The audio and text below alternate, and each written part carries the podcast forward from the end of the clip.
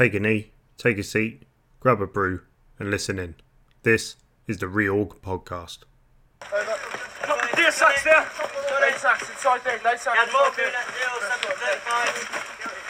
Yeah.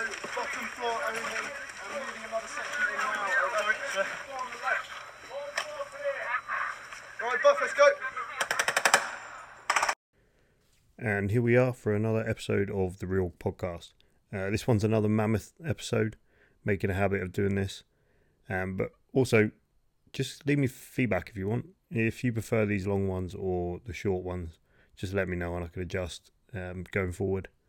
Uh, this week's guest, or this episode's guest, should I say, is Captain, LE Captain John McAuliffe uh, from my unit, the Royal Regiment of Fusiliers. Um, it was a great episode. I won't take any more, more of your time, but just a little disclaimer there is some background noise uh, you may hear, so I apologise for that. Uh, we were in the officer's mess doing it, so and here we go. Right, and here we are. Um, I'm here with John McAuliffe, Captain John McAuliffe now. Um, he's LE captain. Have you? How you doing, mate? All Right? Yeah, not bad. And, and, and first of all, thanks for thanks for allowing me your time to pass my knowledge and information over today. Well, I'm honoured to have you on. Uh, I've had a captain on before, but you know, with Tony, it wasn't it wasn't long in the tooth like you. Yes. Um, you just give a little background about yourself, uh, where you're from, uh, when you joined the army, why you joined the army, etc. Yeah, so I'm, I'm from a little village uh, in the northeast called Winlaton, which is about four miles from Newcastle. Um, finishing school, I, I didn't get very many many qualifications um, or the other grades that you know I wanted to then progress uh, further. I always had an aspiration to do sports science, uh, but with my unfortunate grades, I managed to do a sports coaching course, mm-hmm. which meant I had to do that for a year and then progress onto the two-year sports science course. It was frustrating through the, the whole of college because no, Northern lads, all they wanted to do was play football. uh, the tutors were strained, you know, daily. Therefore, I took a, a look at my life and thought, there's got to be more than, to life than this. And it was that old cliche, you know, walking through Newcastle one day, and I, and I, you know, and I, and I say this, you know, quite often when people ask, I seen that sign on, on a on a bus stop, you know, join the army, be the best. Um, for some reason, I, you know, I, I took a pause, and really looked at this sign, and I thought, you know, with my background at school for being a cross country runner, I was part of the, the local Harriers where, you know, in the winter we competed the cross country and in the summer I was a 1500 metre, 3000 metre runner. I thought, you know what, I've, I've got to be fit enough to, to do this. Um, every day I went out and I kept looking at that sign and at the end of the week I thought, you know what, I'm just going to go to Newcastle Careers Office and, and see what it's all about. Um, I was about eight stone, wet through, you know, so quite a skinny lad, and I bumped into a Para who was one of the one of the careers officers. Think he was a, junior NCO at the time, probably on a bit of a recruiting spell, and he mentioned the Paras. But as he took one look, and I was only eight stone wet through, he said the Paras probably wasn't for me because of the load bearing equipment that they carried. if I'm honest, I thought the army was just one army, uh, so there's a bit of ignorance there because it was never my aspiration to join, you know, throughout my whole career, uh, well, growing up at school. And he mentioned to me that the, your North East Regiment was the Royal Regiment of Fusiliers. Didn't at that time realise there was a, a few battalions. Um, so I said, yeah, that sounds interesting. And he, he passed me on to one of the female officers and, uh, and she enrolled me. Um, so that's where my, my journey really started. How Um, old were you? so I was I was 17 year old, 17. and that was uh, that was in, so started the process in the 1996 and went through the the, the two days up at Edinburgh in, in 97. Um, that was a daunting time when I went up there because you know you travel from Newcastle to Edinburgh, you do the two days selection. Again, before my fitness, you know, I, I smashed the, the PFA as it was known at the time. You know, so the one miler, you know, leaps and bounds ahead ahead of everyone else. But the the sticking point was when we hit the medical side, and they they were talking about you know descriptive marks on your body. You know, I had a I had a you know I think I had a tattoo at the time, and my right index finger is missing, which is my trigger finger. Mm. So one of the medical assessments is the last part of that assessment, of that two days, and out of 250 soldiers, they waited to the end of that the second day. I was the only one not to get a start date, and the reason for that they said your career in the army is now halted. You know, you will not you will not be a soldier. I was absolutely devastated because the the six months that I'd already been on the college course, clearly I'd sort of sucked it off. And it was about three, three, four months, you know, the process before the, the, the Edinburgh assessment. I thought, well, I've got to go through this whole process again. And I started to, you know, really take a, a look at my life and to, really see where it was going. During them two days, I looked at the at the soldiers. You know, I forget the local regiment, but just the the drill, you know, the, the teamwork. You know, watching soldiers go over assault courses every single day. I thought, you know what, this is me. You know, and, and, and that's just all being cut short. Um, but, you know, I went home. I took that, that long journey back on the train to the northeast, and I was thinking, how, how am I going to get over this? And how am I going to tell my parents who initially, you know, didn't really believe that I was going to join the army anyway? Um, were they going to be happy, or you know, or were they just going to support me onto something else? Uh, quite the opposite. They were fully supportive, and they, you know, and we, and we, we weren't that well off, but they they rustled some money together and they paid a specialist to, to come to the, I think come to the house. Uh, very fortunately for me, and I didn't know this at the time, he was an ex uh, medical officer. You know, so he was in the army as, Yeah. as, a, as, a, as a medical officer, and he came out, done a few strength tests on my index finger.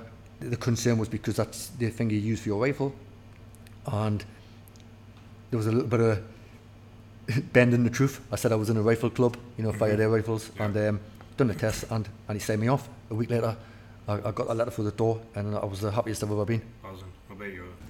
But eventually you got in. So you, um, did you find obviously you were missing your? How did you do that?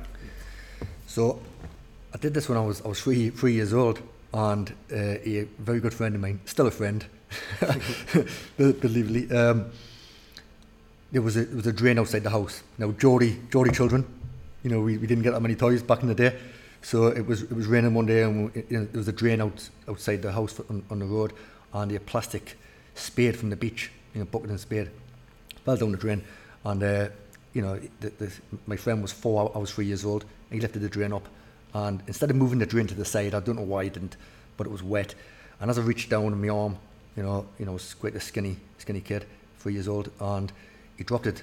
You know, it slipped out. And as I seen this come down, I tried to pull my arm out, and as I pulled it out quickly, it sort of the fingers got caught and, and it ripped it off the joint, and a tiny little bit of skin was holding on. I remember holding it, screaming. All the neighbours came out, and when I went into the house, a, a beach towel that was in the house, it was covered in blood in seconds, and then I, I then woke up. Uh, technology, you know, I was six months. I was in the, in the hospital back and forth, and they said, you know, well, technology them days, you know, they, they sorted it all up, but they said we had to make a decision. Decision. I could have a finger there, and it would be numb for life, or take it off just above the joint, and you would have full feeling. Um, so the parents, I, I didn't get no say. No, the three-year-old. three-year-old. so they made the call, and um, yeah, so, so that was that. And you know, obviously, clearly growing up, you know, there, there were struggles. You know, I was I was a butt of many jokes, but I had a good social network around me. You. Yeah. know, and, it- and it was it was banter as we know it, Yeah. and, and nothing more. Than, you know, there, there was no bullying or anything. But yeah, so that's that's a background to, to my finger. Um, and then, so you then joined training. Where did you do training? So I did my training in, in Bassingbourn. Yep. Um, Was that seven? You were seventeen. so 17 year old, um, the home of the home of the Memphis Belle, uh, as, as it's known, and it, it, you know it was thriving then. Um, training was brilliant. You know, everything that they threw at me. I wasn't, uh, you know, I'll be honest, I wasn't the best soldier. You know, I the reason why I didn't get a great grades at school, I struggled to retain information. Wasn't for the will of trying. You know, all my coursework was absolutely brilliant, and, and all the physical sort of aspect, uh, the practical uh, element of it, but the, the retention of information, you know, I found it really difficult, and I, and I didn't really know why that was. Um, so training, exactly the same, trying to work, we- weapon lessons, I had a lack of confidence. Maybe that was because, you know, growing up and, you know, my, my finger, I, I, don't really know what to relate that to, but I definitely had a little bit of lack of confidence somewhere, and I wasn't the, I wasn't the best student going through rifle lessons. But every time they did, uh, you know, pace fire manoeuvre, and there was an odd soldier, you know, in, in the section, I was always the first one to put my hand up. I'll go again. You know, no matter what, what the weather, if it was going down a river, a stream, Mhm. you know, or, or, or through the mud, you know, I was I was the first one to put the hand up. And so that was 1997. What was your? Obviously, you've gone on to why you you joined. What was your outlook on? Was it was it quite fresh? Did you you know quite um, naive into what the army was because there wasn't a war going on as such. It was Northern Ireland was going on, but there was no conventional war going on. Did, Yeah. What was your mindset to join in? Was it just and especially your parents as well? Was it was it um, you know, because obviously a lot of people join now, and it's, it's a concern for safety because you know, you know, you don't want your son to go off and die in war as it's such, and and you don't want, you know, I guess you don't, people don't want to do that. But what was your psyche behind behind yourself and? I, I think the only, if I, if I could remember back anything about the army, it was it was certainly when the Gulf War was going on. You know that that was huge. You know, you know, what was that 1991ish? Yeah. We would have been 11. You know there was huge support. You know sending out rations and sending out just goods out to the out to the soldiers. You know I remember you know packaging things up. And so if there was anything, it was it was certainly the Gulf. Um, and again, not realising that, you know that the first battalion were involved in that at the time. You know, you know, absolutely not. Um, but I think I, I think the life appealed to me, and, and the reason why I say that is my, my father did 20 years in the fire service. Mm-hmm. Um, I think he got out, uh, his, his, his full service was cut slightly short because he, uh, he hurt his back. Um, but it was all that sort of night shift going away for two to three weeks. Mm-hmm. Um, so we, we grew up really for the best part of our lives, you know, not having my, my dad around, but certainly very much looking forward to, to him, you know, coming back and, and just the way he was, the way he was perceived of his friends, um, you know, and, and I'll never forget. you, had he had this he had this photo, you know, of, of when he when he saved a a baby, you know, and, and, and, he, and he tells me, you know, as he as he was going through this house, you know, blistering inferno, and there was some, you know, there was smoke there. Um, he went to, he went to stand on it, what, what, what was believed to be a, a black porcelain doll, and of course it wasn't. It was a, it was a baby, you know, you know, ninety percent burns, and, and, he, and he picked this up, you know, and, and, and brought it back. But every time he tells the story, you know, he was in the papers, you know, I sort of I sort of aligned to that because you know I looked up to him, not just because he was you know he was a fireman, which was fantastic, Mm. um, but because maybe I thought my career was going to go maybe follow his path, Mhm. and because it didn't, you know, I, I, I sort of I sort of had an insight to, to what the army w- could possibly bring. I knew it was going to be you know going to be working away, Mhm. you know. But, but when we when you come back, you know, if I was having a family or come back to my parents, how excited they would be to, Mhm. to see me. But but at the same time, I'm getting a trade and I'm getting a career out of you know out of something. hmm Yeah, that's fair enough. And then you finished training and you joined the battalion. Where did you join the battalion? So I joined the battalion in, in, in Celle, Germany. Uh, again, that, that was late. That was now late '97. Mm-hmm. Uh, the battalion still had two months left to do, to finish in Bosnia. Initially, we, we were trying to get out there, but you know we were only 17, and there's you know there's, there's, there's rules you know against that clearly. Um, so we we were sat there on the rear party. That that was interesting because um, not so much like how it is nowadays, but but back in the day, um, those personnel who were on rear party were normally the bad lads of the battalion Yeah. people who were, you know, seriously sort of G1 issues, and those who just couldn't be trusted, or, or get, or just about to get out of the army. Mm-hmm. Um, you know, we arrived and there was, you know, these three-story buildings, you know, on an old sort of um, German camp, and you know, troops. Or, Was it know, the same camp as we yes, back? so that's the one, and you know, troops spitting out the window, and of course, you know, you are you are fresh meat Mm. you know, and there was initiations. You know, we, we were in we were at a block at the far end of camp, which was derelict, but they, but they put us in there. Um, there's about 30, 30 people on that rear party, and you know the, floor was beveled because of storms and you know a little bit of a, an, earthquake thing that went on. Um, it, probably no change now actually to the to the amount of work that gets done quickly, you know, on them buildings. But what I what I do remember was there was there was there was cellars Mm. you know, and there was there wasn't electricity in that building at the best of times. And one of our initiations were you going in the cages. You know, so there was three of us who turned up at the same time from Bass, uh, from Catterick, and we were put in the cages, and yeah, it, that was interesting. You know, we, we were soaked, um, we were kept down down there for like three hours at a time. and that was that was scary. You know, I'm not going to lie, Yeah. because you know you're in a dungeon, you hear all the stories. You know that that camp was so silent and eerie.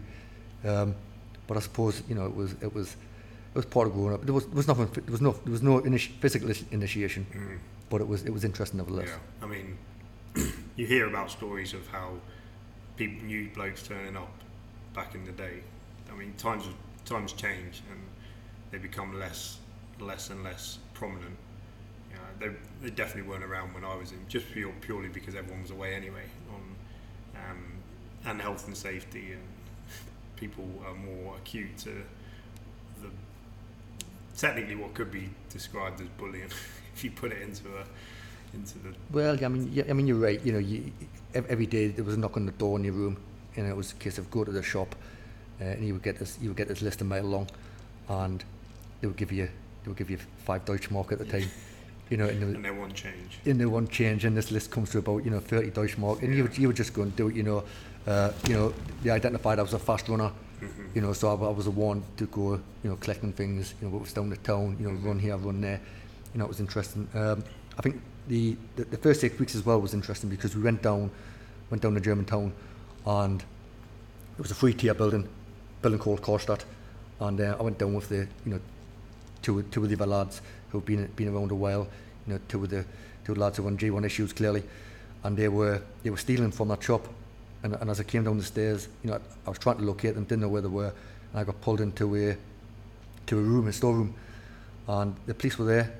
You know, again, because I was with them. You know, there was nothing on me that that, that was you know. Th- but, but as they were taking as they were taking the t-shirt off, they had about five t-shirts underneath. Um, that was when I, I first my first sort of taste of discipline. Yeah. You know, they, they didn't believe me. You know, I was with them, therefore I was accused, guilty by association, Yeah. and you know, three hundred pound at the end of the month. I, I, I was charged and, and given a regimental entry. You know, at the time didn't realise what a regimental entry was. You know, I took the three hundred pound charge, but what didn't make it any easier is because when the battalion then got came back from Bosnia, Mm. and I'm starting afresh with a new platoon, You've got I, I was labelled as a Geordie, as a thief, and I had to earn that trust and that respect, you know, because no matter what I said, you know, and, and that was, you know, how it was back in the day, you know, I, was a liar, you Yeah. know, and that wasn't the case. no. Um, and then when was your first? What? So let, let's go. What? list out what tours you doing because you've probably done about 30 tours.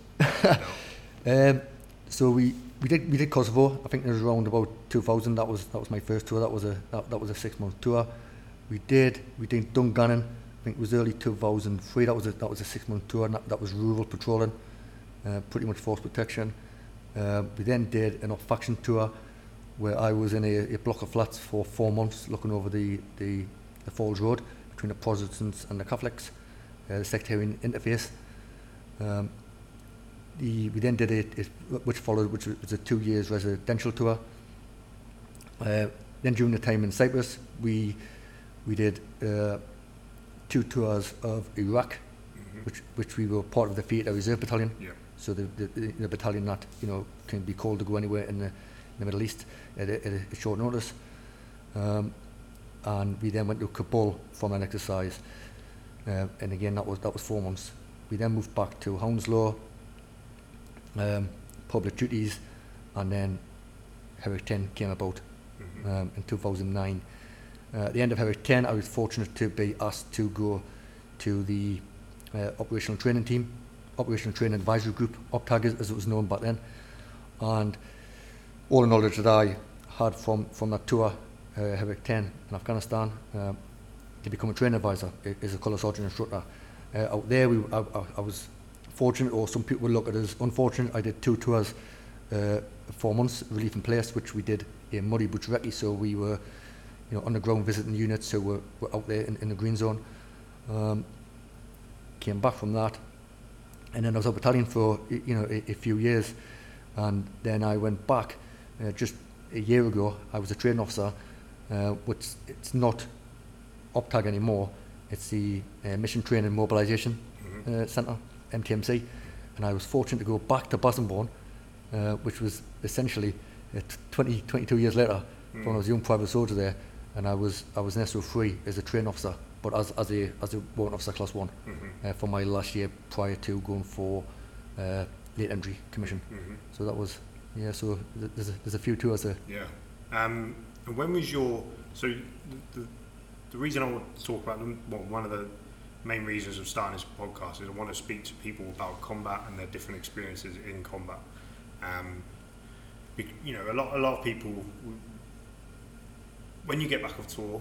Uh, I was speaking to you before about it. Is we, we tend to not really talk about what happened on tour because a you don't want to big time it, but b you just either either it's either when you're drunk or you know you, you just kind of put it to the back and my I want to encourage people and you know there's a lot of people I've spoken to that they um, endorse that we you know we just need to talk about things because there's a lot of people who've done it as um, but the more more we encourage about to talking about the experiences in combat then people who are going through similar things can can relate to it and they can open up and speak to it because there's a lot of people especially as men and fighting men we struggle of opening up and talking so when was your first experience in combat Um, I'm gonna I'm gonna label this one not so much kinetic, but combat maybe never you know nevertheless.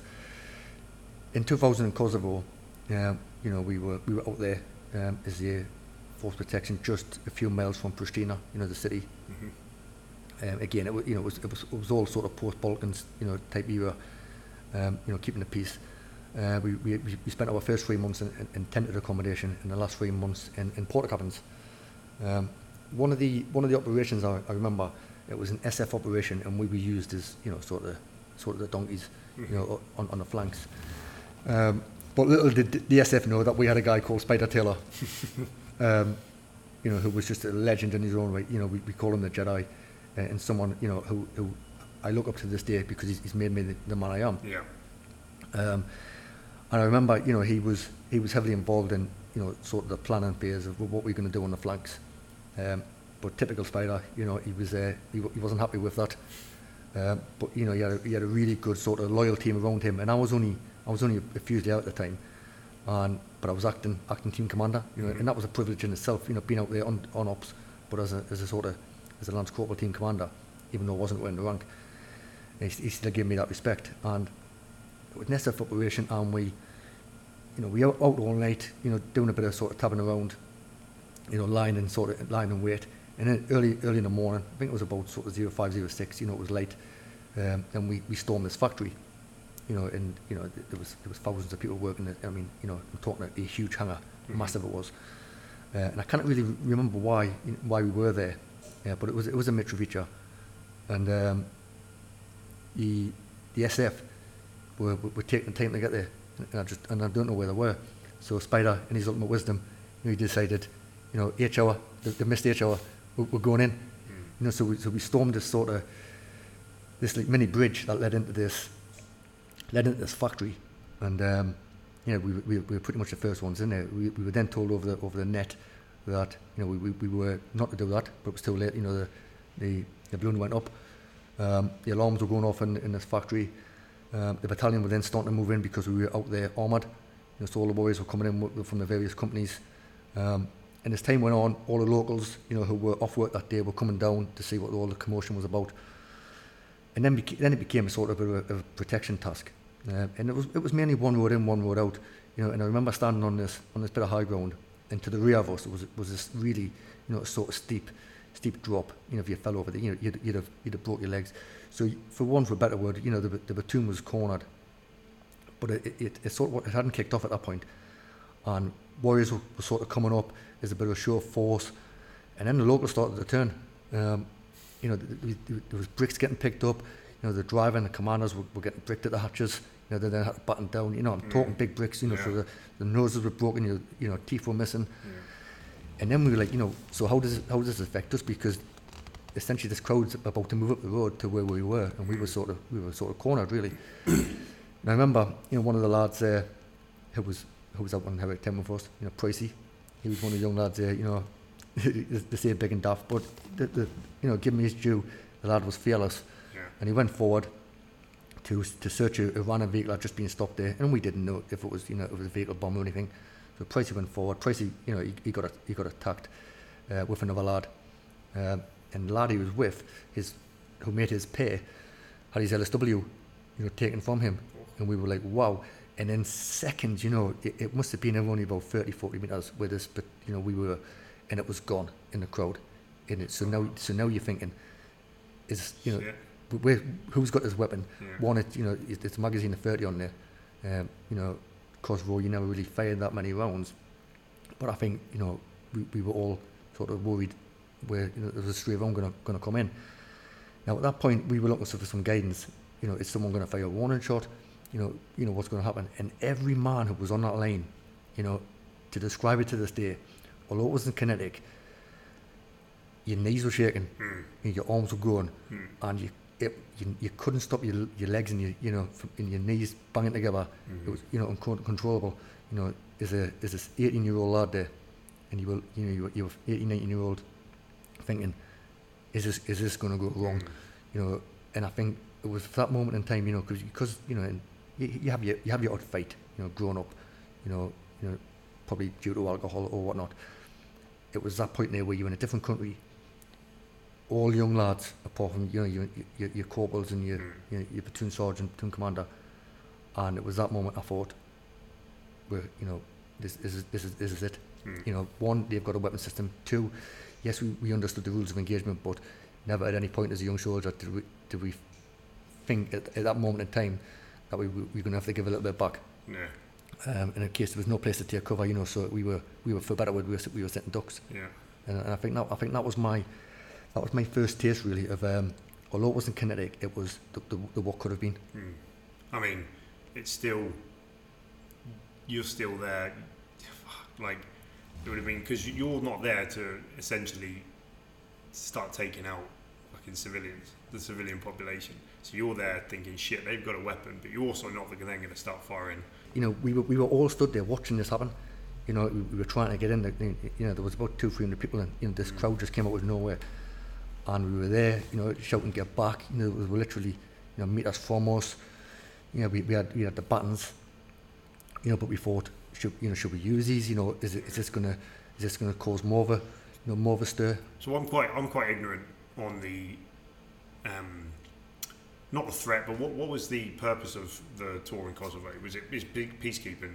If, if I'm right. Yeah, it was. It was. It was. It, yeah, it was a huge. It was a huge peace, peacekeeping tour. Um, you know, in you know the, the whole battalion were up there.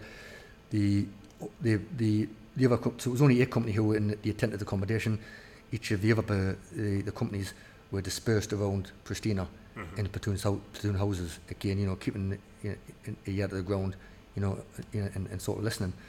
Um, and a lot of the operations or, or the or the tasks that we were given um, were not really wasn't much in the city, but it was it was going out in the sticks, and you know traveling you know hours and hours just in the middle of nowhere where into the into the land where poverty as is, you know is very you know rich in, in, it, in itself, and we were there patrolling these areas and you know looking back you, you you would think we were there just to search search these houses, you know, for, for weapon systems.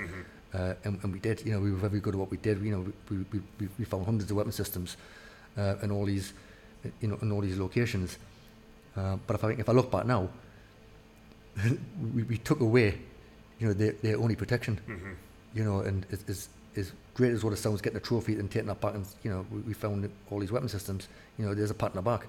You know, we, what we did was we, we, we, took away their, you know, protection for the farmers and, and the land. Um, and we, I think looking back as well, we didn't really achieve much out there um, as, a, as a company because that that's what our task was daily, you know, just going out and, uh, you know, apart from the, the one at the, at the factory where we, you know, we were, we were called upon, it was yeah, it was just it was it was full protection mainly in the, in the city, and then we, your company got them additional tasks, which was which was the better task, you know, for the whole battalion. We, we had the more meaty roles, but it was just yeah, long long days patrolling, you know, the, the wilderness. And um, what so what what eventually happened in the end? Did the LSW ever come back, or it, it got gone? So it, it didn't come back on our tour, but but we heard uh, when the Marines went there a, f- uh, a few years later that that the same weapon system was then found. Uh, which was uh, which is in, in no, nowhere near you know, the area that, no, that, that, not, that, we lost it. No. Um, so yeah, and, and, and, the magazine as well. Yeah, and the magazine. And, and the magazine. So yeah. you know, it, it, was it was there complete, but we but we didn't get on that tour. And, and the lad didn't, you know, the lad I think it was John Watsey, he didn't get any. Uh, he, he wasn't in trouble because his weapon was slinged yeah. and he was dragged into a crowd, you know. Yeah, well, fair enough. And, and, and again, he, he was 18 year old. Yeah. Oof. And then, it did Everyone was alright after that. They, you said Pricey got filled in a bit, and Yeah, he, he did, I. But do you know what? Again, the old big and daft. You know, he, he, I mean, it would take a lot of filling to, in. to, be, to be fair, he, he got a huge pat on the back for that Mm. because you know he, stood tall. You know, he was a lot taller, you know, than the, the civilian than population. Yeah. You know, and, and they were not getting his weapon off him. You know, um, yeah, that was strange. And, and then we went on to a week later. We went on. We, we were tasked again, and we uh, we found the biggest biggest arms find since World War Two. Uh, you know, that was fantastic. You know, Yeah. that, that was a whole company just, um, which took a full day in a, you know, in, in a pretty much an extended line, just passing, passing weapon systems out of, of bunkers. You know, that were just ready probably for a, a, a next a next war. Yeah. I mean, so so this is 2000. Um, you're standing on the line. You're, you know, we the wars of Iraq and Afghan have not kicked off yet, and you know the Northern Ireland was it was still prevalent, but it was dying down. But you're how old were you then? You were 19, 19, 20 19. So you're stood there, and you're the fir- probably one of your first time you've got a credible threat to your life. How did you feel? As a as a per like, what was your what was your I know I know it was a long time ago, Yeah. but can you remember how you felt? Yeah, I, I do. I mean, there's, there's, there's a huge element of bravado, you know, uh, of what we do, you know, and you can, you know, you, you can tell, you can tell all your friends back home, you know, well, yeah, I'm, I'm going, but it's an 18 year old soldier. Um, but when you're standing there and you do not know whether to fire a warning shot, you don't know whether to pull a trigger, and you are fearing for your life, I was terrified. Uh, you know, and, and, and it, it, it does take a lot to say that. And you know, when you look at when you look at when you're looking at the faces, you know, of all the lads around you who you consider, you know, your brothers, your best mates, um, they were in exactly the you know the same position. Um, and yeah, you look back and you say, you know, and we think, why why didn't someone fire that warning shot? But then you were like, if someone fires a warning shot, then someone's now got an LSW Mm-hmm. Yeah, and that, that could come back to you. that, that, you know that's coming Yeah. back. So you know the, the the civilian population don't know you fired that warning shot in the air. They could have thought it's firing at It, it's someone. very much someone. Yeah. Therefore, you know. So I think looking back, it, it was probably the right decisions and why it didn't happen. But you know, any anyone on the line there could have could have fired that warning shot and it could have quite quickly went wrong. You know, looking looking back. But yeah, I was uh, as a young lad, I was terrified. Did, did Spider get in trouble for going in? no comment. But uh, yeah, I think he, he, he absolutely got a, he absolutely got a talking to. But you know what?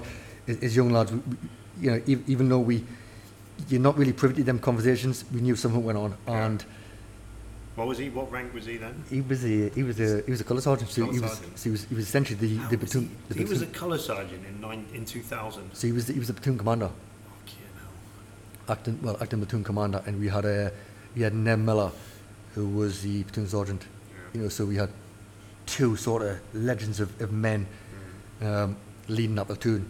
You know, so it doesn't matter what you know what they did. You know, we had the utmost respect for them.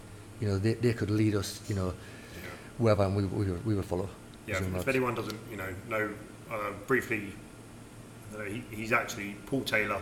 Um, he's pretty much running Team Rubicon at the minute. He, he's got an is it. OBE or MBE? MBE. MBE um, were you what company were you? Were you a rifle company at this point? So we were we were A company. A company. hmm A, A company, uh, four platoon, and the reason why we were four platoon, which you would never get that four platoon, is because three platoon had already been out to, uh, I think they did a little little spate of, of Kosovo, attached to another unit. I think I'm right in saying that, um, and therefore, I think they were, I think they were on a bit of leave or there was something going on at the time, and they created they created four platoon, and so so we all we all come together. Um, and it was it was people from all over the battalion created this four platoon, Mhm. four platoon, and, and you know and that was just fan, fantastic. Um, the the other, I think, operation that went out there, and this was reported in the paper several times as an SF operation, but it wasn't.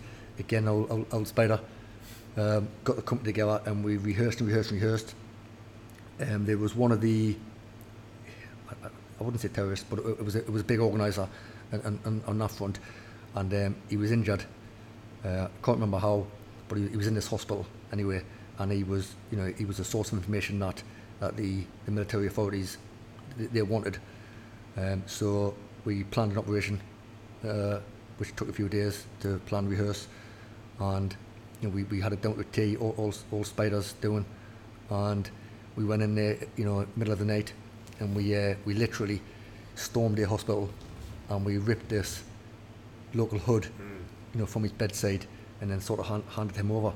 You know, you know, clearly he was he was heavily protected at the time, and um, and every now and then it, it, it jumps up on social media, you know, SF's stormed this stormed the hospital for this for this guy, you know. But again, that, that, that was all that was all Spider, you know. And, and as young lads looking up, you know, even at that, that age, you were just like, I want to aspire you know, to be that man because the rehearsals that were taking place at company level, you know, on, in, in, in, you know, in, in the middle of a Corimecs, you know, or, or, tented accommodation, you know, we, we had to use the best use of resources that we had to do a, a, mirror image of the hospital, the layout of it.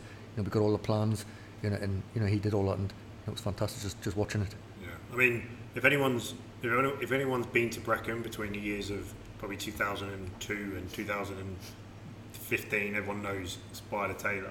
The thing that, that stays with me with him is his his ability to use military analogies for everything. I got my strapline from him. You know, on, only the strong survive, the, the weak perish. You know, certainly in my line of work now, I, I, I, absolutely can't use that as, as a welfare officer. But, um, you know, everything I did, you know, all my signs on the walls growing up, and all the platoon officers and all the locations I've been, you know, on an external post, and, you know, they were on the wall, you know, only survive the weak perish. And that, and that puts you in a bit of a mindset where you, you want to be the best. Um, and he, you know, there's, there's an old saying, I think from the from the Navy SEALs, I think David Goggins, um, you know, when you when you think you're done, you're only you're only 40% done, mm. you know, and there's an element of, of, of that of that strap line is exactly that. You know, he he pushed soldiers to their limits. Um, one to test what they were made of.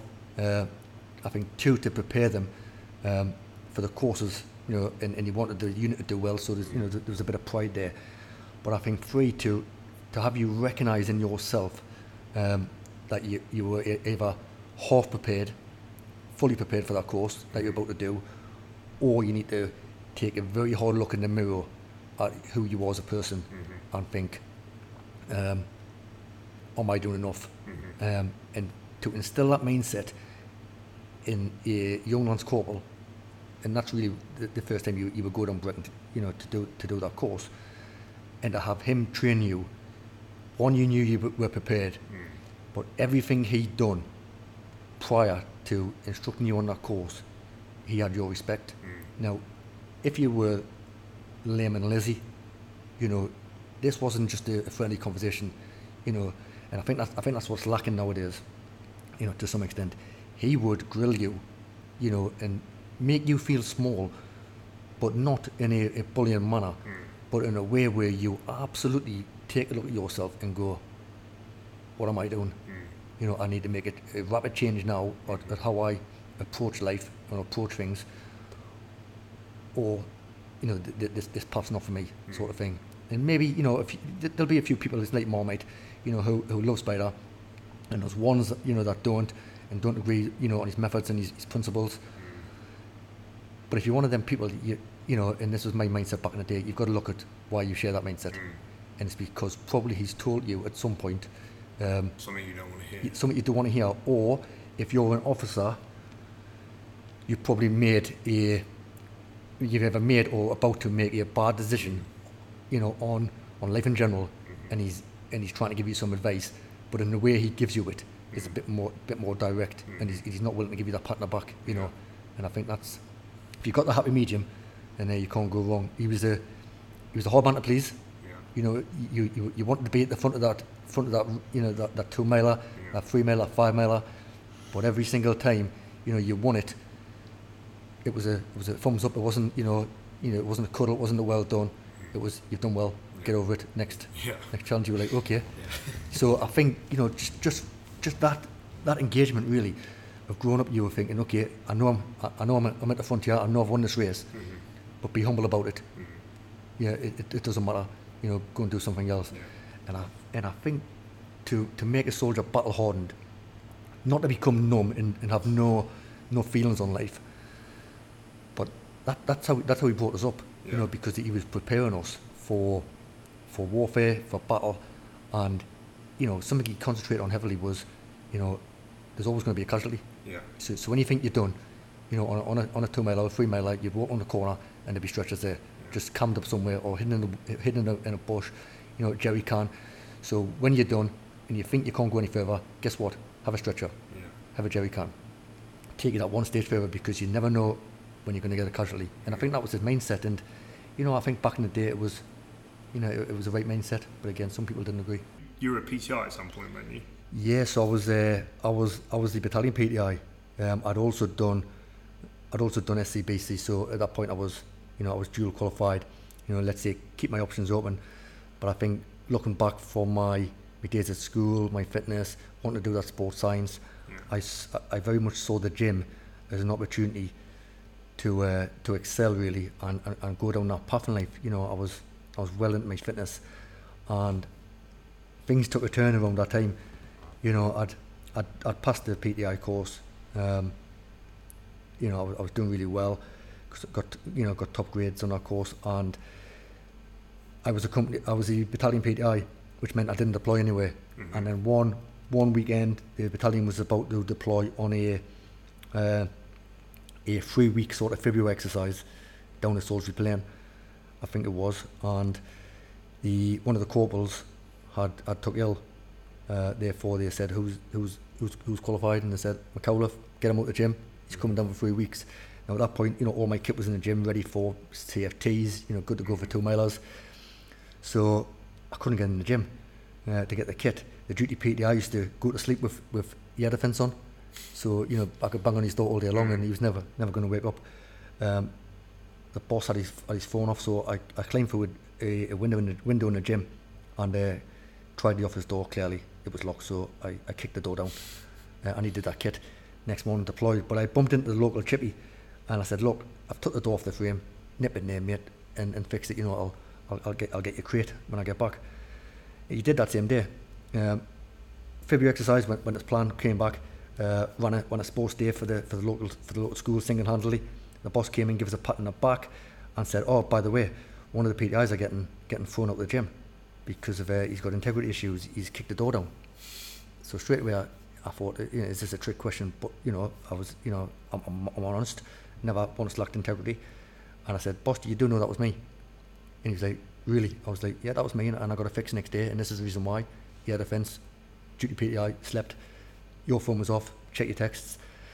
Um, I couldn't get in. You know, I was rocking, rocking the whole place. I needed that prep, prep and pack that kit. Um, he said, "Okay, I'm going to suspend you from the gym for two weeks." I thought, uh, you know, I was absolutely devastated because that was my life.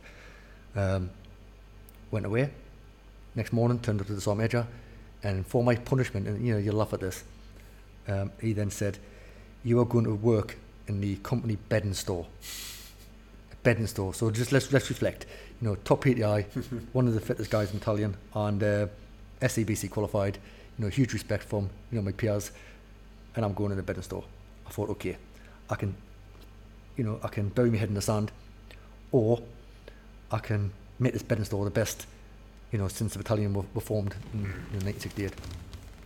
So that's what I did. You know, that bedding store was, was, was immaculate. All the all the grots in that platoon in that company were gutted because every morning I had them, you know, to attention outside the outside the rooms, changing the bedding. You know, I had plastic sheets up there. So I went to town on this bedding store. Anyway, two weeks sort of finished, and I bagged my tabs in back at the gym, and said, "Staff, uh, I think I've learnt my lesson. You know, I'd like to return to duty uh, as a PTI." And he, he took one look and he went, hmm, I'm not quite sure you've, you've learnt your lesson. Bearing in mind, everyone knows I'm putting someone in the storm and, you know, I've learnt my lesson. Um, but he said, no, you know, I think you need a little bit longer. And I then replied, you can shove that up your backside, the gym. And it was in that moment, my whole life flashed before me, literally, because I had to make a conscious decision. Um, if I was going to go into PT Corps and work to staff sergeants, you know, such as, you know, the, the actions, you know, of that man, I didn't want anything to do with it, you know, and it was at that point where they were running a selection for the close observation platoon, and they were down one team commander, and all the you know the top corporals and sergeants in the battalion, they were like, "Come on, you know, John, you, you've got to come, you've got to come for this. There's one more spot." Um, so I did, and I, and I went for that, and uh, you know the Mary Millington, you know another legend, you know good mate of Spiders, you know SCBC, you know very much of the same ilk. Uh, so relaxed. He said to me, and he said, "The only way I'll take you, if you win the PFA, and you win the two miler." And I was just like, "Yeah." And he goes, "Do you think you can do that?" And I looked him in the eyes. I went, "No issues." I mean, you'd probably win it now. So anyone knows John, you know, you wouldn't want to, you wouldn't want to put him to a race. Let's put it that way. So the next the next day, won the PFA, and then two days later, won the two miler, and he and he said, "Yeah, you're in." Now, if I hadn't have done that, knowing that man who, who, who he is, you know, a bit like Spider, he would have. Uh, I, I wouldn't have got in, but uh, but I did, and you know, lo and behold, I, I then started off a new career. I went green, and I set I set my sights on uh, on claiming the, claiming the career ladder, you know, and, and put my, my shorts, t-shirt, and trainers in a locker. And then you so, so clubs, close observation between What, what what's that? What?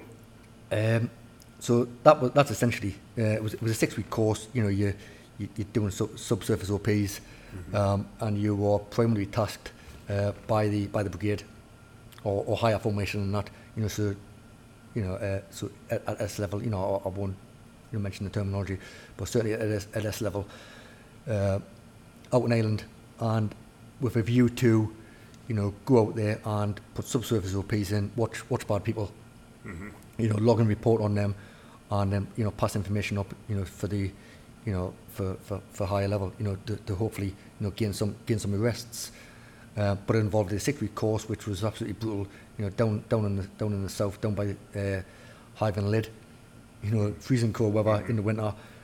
Um, but we, you know, we all, we all passed that, that course, and, and I was young, I was youngest team commander at the time. I was, I was 22 year old, and they had to get dispensation uh, from the from the SF world to uh, allow me to hold that team commander status because I was a young lad. Mm-hmm. Uh, it only they did, but it just meant I had to be I had to act as, as a team to IC for the first six months, just until I, I sort of found my feet, mm-hmm. um, which, which was brilliant. Um, so we did. So our first task is is the close observation was doing was obfaction, mm-hmm. which is essentially a, a pre-four-month tour uh, of Ireland.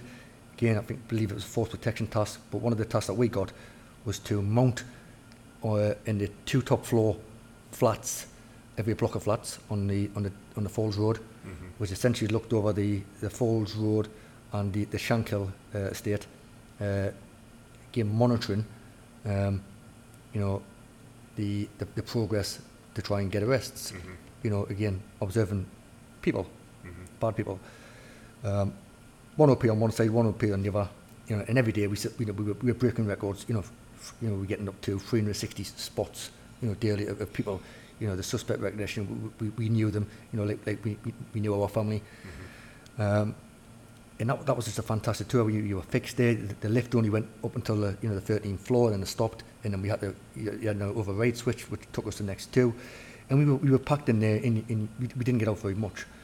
Um, I had my first uh,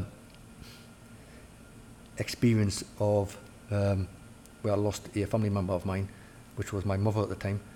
Um, you know the old the old Nokia's, you know the, the brick the brick phones. You know I was getting a text by my old man, and he was saying, "Look, your mother's took ill." You know my mother, you know she she worked two or three jobs. You know she was she was a grafter, and she was never she never fell ill, and she she took ill and, and, and I replied on a text, you know, is she fine? Is she, is she awake? Yeah, okay, no issues. Um, you know, keep it keep it posted. You know, the next day, you know, she's got a little bit worse, but she's and I said, is she talking? Is she fine? Uh, my you know my my dad replied, yeah, she's she's no issues.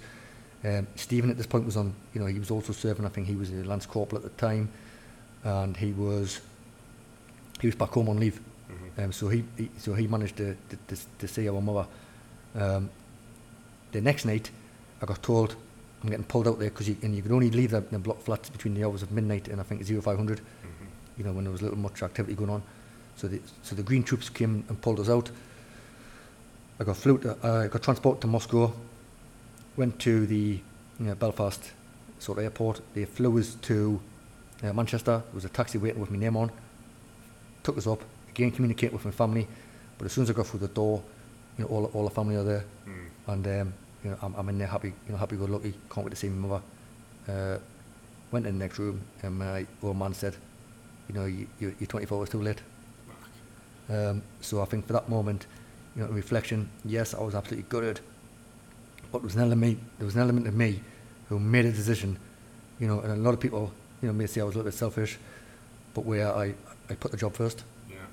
and you know, there was a little bit, you know, if she was, if she was awake, she was talking, um, that was fine to me, but I, yeah, I, I stayed in, and, and they weren't able to pull me out during the day because of how important that, that job was there, Yeah.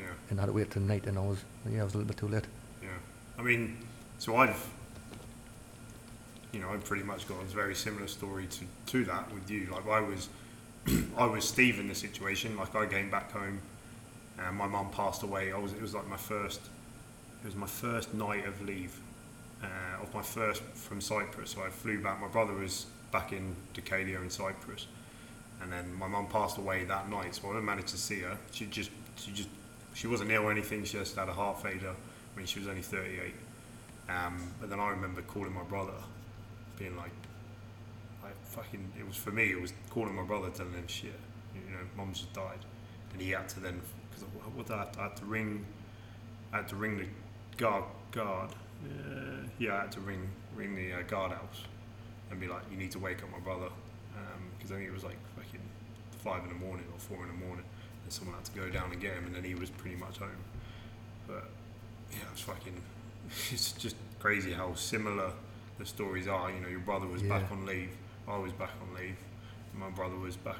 I mean, I, I, you know, as you know, you only get, you know, ten days sort of compassionate, you know, even for your, your, your next of kin. Um, but I managed to st- uh, strike a deal with the OC. It was C- Company at the time, who was, and Steve was part of the op faction as well, although he wasn't, he wasn't, uh, he wasn't cop at the time. And the, I then said, look, he needs a little bit more time because he's the younger brother. And I said, but I, but I get the fact that I am the one of the OPs to IC up, up in that, that block of flats. Therefore, they need me back. And one of the things I never forget what the OC said actually, uh, the C Company OC, Major Johnson at the time. He said, "You know what? You need to get back with your wee military family." And just hearing that, and I, and I don't know what it was, but it, you know, and I, I remember that to this day. You know, he, was- he was telling me over the phone. Um, he took the time out to, to speak to me uh, when I was back at home upset. You know, that just resonated with me, and it, and it was just, do you know what? He's right. To get back with like-minded people. My family are just going to be worried about me. Know, I was walking the street, just lost. You know, phoning people up who have lost their parents. You know, and, and, and asking questions. How long does this pain last for? Yeah. and of course everyone's different. And I thought, you know what, to get back to doing what I'm doing, you know, to, you know, having that res- added responsibility, but looking after an OP, you know, reporting, you know, all these, you know, sightings daily, uh, it will absolutely take my mind off it. And uh, yeah, and that's what I did. And you, you never forget, but it, it did. You know, it did exactly what, what the OC said it was going to do. Yeah, I mean, so the, the thing that I found when it happened for me was the battalion were just on the ball. They they helped us massively. Like my brother was because it was during the summer. It was like June, so they incorporated my summer leave with compassion, and I ended up because because I was I didn't have any other family, so it was just me, my brother, and my sister. I think my brother had a few weeks leave, and then he came back to battalion, but the battalion gave me an extended because I had to sort a lot of stuff out. But it always resonated with me how much the battalion helped me, and you know, luckily we weren't on tour or anything like that. And, you know, you were on an operational tour, so it was different. So the battalion gave me this extended period of time. I think I must have had good few months. No, it was, well, it was probably like eight weeks off. And event, you know, with the leave and summer leave and compassionate leave all together, which helped me massively. And that, for me, always resonated with me how much the battalion helped me. And you know, they were able to do that with you, but in another way to say, look, come back and carry on with your job. Yeah, and I generally, and it generally wasn't, you know, to get me back.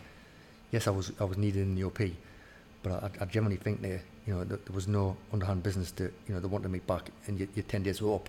Mm. You know, No, the- it was more for your mindset. it, your it absolutely mindset. was, yes. Yeah, and, and and that's again that, that's a interpersonal thing that I think people are just generally good at or not good at. and you know you were just you, you were lucky with your whoever the boss was to, to make make that call.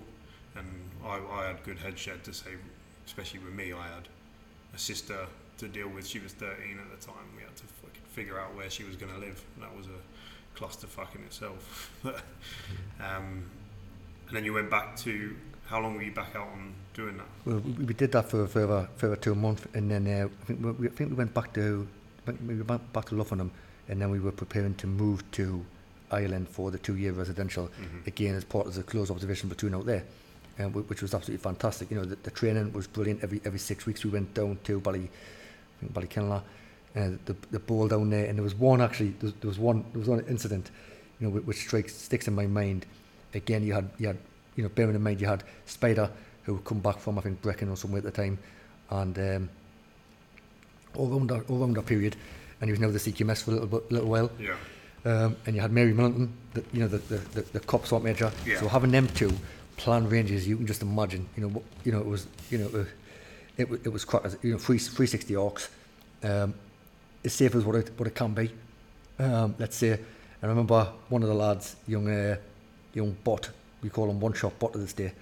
It was a, it was vehicle drills, and where we all come out the vehicles, and you know, you move to the boot to the bonnet, you know, and, and bound past each other. And as I was on the bonnet, you know, young young bot got out, and he was firing, and um, he shot through the vehicle, which he shouldn't have done because he, he, just, he just didn't have mu- muzzle clearance of the weapon system, and um, the round ricocheted and, uh, and bounced off my head, which which was uh, which which was great. And when cop, you know, for all those who don't know, we you, you don't wear helmets. Yeah. You know, all of a sudden I, I took a knee, and uh, you know the blood's sort of gushing up my head, and uh, Spider and Mary are looking us in the eyes, and little did know at the time if your if your pupils are dilated or, Yeah. or, or got lines in them or whatever, you were uh, you know it, it's it, it's your brain. There was none of that, so they said, yeah, no dramas. Um, When did it hit you? sorry, When did it hit you? oh, it's in top of the head there. Yeah, there's, there's, a, there's a big lump. There's probably a little bit of a ball patch as well. So, um, so we then, you know, looked everyone and asked for an FFD. Uh, at the time, um, we all should have had an FFD, but we didn't. So we had to, someone had to run down, about a mile down the range and grab an FFD. So I'm still bleeding out, and uh, we passed it up. And because we assessed it wasn't brain damage, it was yeah, you'll be right. Get yourself down to the med centre. And off I went. So I went to med. Tubigrip and ibuprofen. Yeah, Done. that's pretty much exactly what it, what it was. Um, you know, they said there's a little bit of swelling. The swelling, swelling will go down, which was just great. I went back in the range. You know, didn't fire, but we just sat in the hut. And um, a few days later, I found myself a new Barnsley police station as a as a QRF, which was great because it was only we were only down there as a pair, and you know that was just stuff. You know, we were in early one system to react to whatever, um, and we had a hoodlum. And I was just sitting there on the bed one day, and you know, my head beca- become to itch in that in that same area. Yeah. It was a little bit, it was a little bit tender, and it should have, the pain should have went. So I got the hoodlum, and I put the, Hoodlum is a metal detector. the metal detector what they use in airports to, to scan you, and I put it on my head, and of course that noise that you never think you're going to hear, pretty much that. And first thing I did was I rang up the the med centre and I said, if you've got fillings in your teeth, would the hoodlum go off? Because I'm trying to, you know, Yeah. rule out lots of different things. I, I knew the answer anyway, but I was just I wanted that expert opinion. No, fillings do not go off when a hoodlum.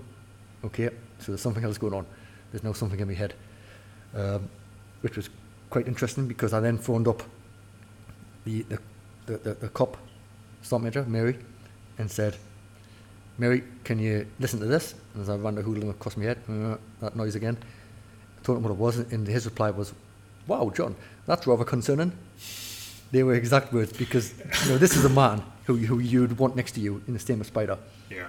if something went off because nothing, you know, just you know blank, no no flapping. He went, so what do you want to do with that? And I said, well, I want this out of my head first and foremost. You know, absolutely. So they didn't tell the boss at the time. The boss is he's, he's still living, so I won't mention his name. But uh, they created a plan to get me down to the local hospital by Stormont. Um, they did a one for one. I went down there, and I remember there was a Chinese doctor, and of course they'd done an X-ray. The Chinese doctor come running in with his X-ray and put it in front of us and said, "What is this?" And I had to plug them to say it was a piece of a corridor. She said, "This is not corridor. This is this is shrapnel." Um, and as she as she picked it up my head, actually, you know, she you know, made it so it was all numb. Yeah. She flipped it out in a bit of metal tin and she went, This is not Cordo. I made the excuses and then I left. Uh, and, I, and I've got that. Uh, I've got that. yeah, I've got that extra just in case one day I, I, I go a bit mental. Yeah, yeah. This is no. why. Did you keep the shrapnel? So I've kept the shrapnel. Yeah. Did you? That's cool. but uh, the, the, not not not many people knew about that unless the, you know the people who were or the two who teams were, that were, yeah, that were down on the range that day. You know, I mean, only the, back and Mack can get shot in the head and So that was that was lucky that was the lucky escape. Yeah. and then after, so you did the Northern Islands, you did the the two year residency, and then you moved to Cyprus, uh, and then the battalion became part of the Theatre Reserve Battalion, which is basically going in and out. And then how was you did two tours of Iraq? Is that right? Yes. And how was that? Did you experience combat in Iraq? Uh, so the first time we went out there, it was it was pretty much Shaibah log base, And yeah. again, this was this was really just a force protection task. It was down on it was down on the port, so when all the kit, you know, the kit and equipment comes into mm-hmm. Iraq, you know, we, we, we were guarding the main port essentially. Um, that was it was it was a busy it was a busy four months out there, but just run of the mill sort of force protection type stuff. It was nothing kinetic because of the the location that it was. Yeah. You know, it, it, the majority of the time it was just you know just sitting around that base, ready to react apart from you know the the, the duties that, that you were conducting out there. Um, we then came back and we, we got tasked again to go back out to Iraq. This time it was the uh, the PJCC, which is the police um, joint, uh, I think, communication centre. Um, so essentially, what it was is the the central police station that commands the whole of whole of I I Iraq. Mm-hmm. So the cent- head office, for a better word. Uh, we were a small detachment uh, located in there. Which controlled, you know, all, all the ops that, that we were involved in out there. Um, I was solely there uh, as a, with a small group of men as a force protection task, I think to the, the to the command officer who, who was there, and also the it was the- I, I think it was the the ops officer at the time. So there wasn't much military sort of uh, personnel there from the battalion, but nevertheless, you know, it was it was a CEO, you know, conducting them sort of strategic meetings every day, and we were we were escort tasks. Uh, I found that run of the mill type sort of sort of stuff. Although you know th- th- there was there was rockets flying flying over overhead of, you know every single day because it was central Iraq, uh, and it was it was kinetic you know back then. Uh, so I was looking for something else. An opportunity came up to go to Basel Palace um, as a uh, as a multiple well it, well it was one of the the well a multiple two IC you know, as, as platoon sergeant. So you know I grabbed that with sort of both both, both arms uh, and went out there and we again it was a force protection type task. You know, living in pretty much you know Saddam Hussein's you know his little his little house, his palace. You know, living in you know living in his bathroom. You know, with a makeshift so, sort of bed for the remainder of that tour. Um, and we, yeah, it was, it was it was one of the mill sort of force protection tasks. I, I remember one day though, there was uh, we went in and it was it was all tribal, Yeah. sort of you know sort of you know interference or arguments for a better word. Uh, where everywhere you went, you, were we went down this sort of alleyway one night, um, bit of a bit of a dead end. Didn't look like a dead end, you know. I, I, I was I was leading, and um, you know, gunfire, you know, straight out. And of course, we were, you know, we were we were armed with, with LMGs, you know, GPMGs on, on, on our top cover vehicles, you know, and we and we and we pretty much gave it rock all, you know. Um, you know, ex- extracted from there. There was no comms. There was no there was no direct support. You know, and at times where you need it, you know, the, the comms sort of went down. You could just imagine, you know, the the watchkeeper, you know, a, a- young sergeant sort of flapping around the place. Uh, and then we got back and we, uh, you know, we, we sort of wrote it up on, on what we'd done. And had, had we had we shot anyone, you know, it was unknown. But we did know there was there was certain certain new casualties. But that was that was a, you know, a, a brilliant firefight in a, in a built-up area, uh, because you know someone engaged us first. But did they did they know that it was you know military forces and Land Rovers, or because it was you know pitch black, or did they think it was you know another A sort rival of rival tribe. tribe, yeah, come come to the area. So the OC made a decision that the next the next night or the next day, be well evening time, you know, it was still light, we go back to that same village. You know, soft posture, walk in there and say, well, for a better word, apologise for what we've done, and you know, let them know there's a bit of confusion in there, and that you know, with with a local unit, and the reason why we're patrolling these areas is for the force protection. You know, and to offer a little bit of peace, you know, and protection for that area. Um, yeah, so I think i- any, I think the two tours of Iraq, you know, a- a- apart from you know the, you know the the, the rock, you know the rockets flying by every night and, you know, and things like that. That was the only really sort of kinetic stuff that we had as a as a as a as a multiple Yeah. you know, out there. I mean, but the battalion at the time, we um, they experienced casualties with um, in Iraq with the eye, um, with the with T losing his leg. T, in yeah, so T, uh, Shorty, in, in, in, you know, in in in, in Gibbo and Yeah. you know, and all them boys. Um, yeah, I mean, the whole of Iraq, you know, it was it was it, it was it was a it was a nasty place to be. It, you know, clearly it, it was kinetic, you know, and the reasons we were over there, you know, you know, on the governmental stage, Mm. um, you know, wasn't, you know, we, we, did, we didn't really find what the what the you know, British government thought we were going, you know, out there for, uh, essentially. Um, but you you had to you had to watch your back. Mm. You know, if, you know it, it was it was it was still, still very dangerous, and you were you you you still trained for if something was going to happen you know, and, and them lads that came back, you know, and Martin, Martin Gibbo, you know, lads who, you know, who, who lost their legs this day, you know, by RP, you know, you know, straight RPGs. Um, there was absolutely no threat, Mm. you know, but it's, it's just where where you were at that time you know, and, and what was around you. Yeah, and you know, and one thing I spoke, you know, I had Chris Lee uh, been uh, on the podcast, and one thing I spoke to him about is he was he was obviously in Nowzad, um, but then he when he went on Herrick Ten, he was up at I can't remember was he Musa Qala? I don't know. I can't. Remember. He was he was in the North AO, and they just had a completely different tour to to us. So it was very much uh, a luck of the draw of where you were on that tour, and you know, it's a lot of the time in the army. It's, it's all about luck to where you where you end up and what tours you go on and how the tours are. Yeah, yeah, I, I think you're right. I mean, you know, the, the first part of that tour, you know, it was the PJCC. Nothing was going to happen there because you know, it was a main police station, you know, in Iraq. You know, th- th- there was element of protection there, and then Basra Palace. You know, there was that many units there. You know, and the, and the place was like a fortress in itself. Um, you know, and one one of the tasks that we, we had was to, you know, to deploy out two weeks at a time. You know, and sit in, sit in a fertilizer factory, was which, which was essentially an, an old industrial estate. You know, that had been smashed in the war by bombs you know the buildings you know you just imagine the state of them but it was again it was an OP task Mm. where you were watching um, boats and transit up a river Mm. you know so you're not there to stop you know you're not there to give you, to be engaged in, in kinetic fighting Mm. war fighting is, is you're trained to, to do you you're there to watch you know and report on boats and stuff moving whatever Mhm. you know illegal you know equipment up and down the river system Mm. And then you, so the t- tours of Iraq, two tours of Iraq in Cyprus, and we moved back, ceremonial duties. Did you like ceremonial duties? Now, I was a. Now, I'll, I'll, I'll take you back slightly just in, in, in a reason for this. Um, be, before we moved to Cyprus and we, and we did the, the two tours of Iraq, I, I did the recce course. Yeah. Now, I mentioned that because it's it, wa- it was a time my it was a time my life. I, I, I'd done cop. I thought, okay, I know I can now I now want to become a recce soldier as a as a as a young corporal, and uh, everyone knows, you know, by shadow of a doubt, it's it's the hardest light role course, you know, to do. Again, OPs and on playing. Um, and I had a bit of a falling out with a, with a power instructor, you know, very early on in the course. Um, and I got to the end of that course, and, and of the whole course, I was the only one to get a stand-up fail.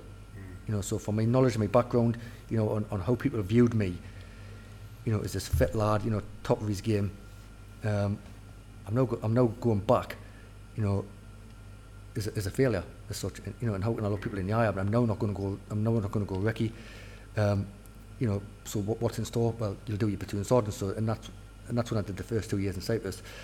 So I failed that course, and my recce days w- wasn't to be for whatever reason. Um, we now move back to Hounslow Public Duty. I've done my platoon sergeant, not with a shot, uh, slot with the two tours of, mm-hmm. of, of, of Iraq. We come back and you know, did the CQMX course, now, now a CQMS for, for a C company. And now I'm six months into that, into that job. And, you know, you're preparing people to go on public duties, you know, you, you, you just, it's a life, it's a busy lifestyle, but, you know, you, you're not war fighting anymore. Um, and the, the rec- reconnaissance 2IC is a colour sergeant Um, the senior colour sergeant battalion was there was now the QM, um, Dickie Halloran, Yeah. and I think for some reason he he, he, just finished early on that tour uh, of his of his recce to. I think I'm right in saying that. And the RSM at the time got us in and said, right, Mark, uh, you've been down there before, you've had a Dublin run. Um, what do you think? And the OC, with- the OC at the time was uh, Army Echo attached to the battalion. Fantastic bloke, Si Mason. And he got us in, he went, Colour, he went, you're doing an awesome job. He went, uh, if you want to stay here, he went, you've got my back, and I'll, I'll fight for you to stay. He went, what do you want to do? And, and it, I didn't even have to, have to think about it. In that moment, I said, I need to go back down there. This has been eating away, eating away at me for the last couple of years. I need to put this wrong right. Whether it's bad preparation, whether it was, you know, whether it's down to falling out with an instructor, Yeah. I can use as many excuses as I want, but I need to go and put this right for me. Uh, so he said, okay, went back down there and passed the course and become the recce two IC. I mean, you won't like me saying it, but my brother failed it, so it's it's. Uh, And- and- and look at him now, pu- you know. purely, purely because of his um, his falling out with the with the sergeant major, and then fucking Sammy, Sammy went down there and got top student. You know, and, you know, and, and, it's an hard it's an hard course, and um, and then you did so you did you did it again. So, so I did it again, and, uh, and and that's when I we then got the call to go on Herrick 10. On Herrick 10, they, they split two multiples down, uh, face fourth group Alpha and face the support group Bravo. So Alpha worked with A company, and Bravo worked with, with, with B company.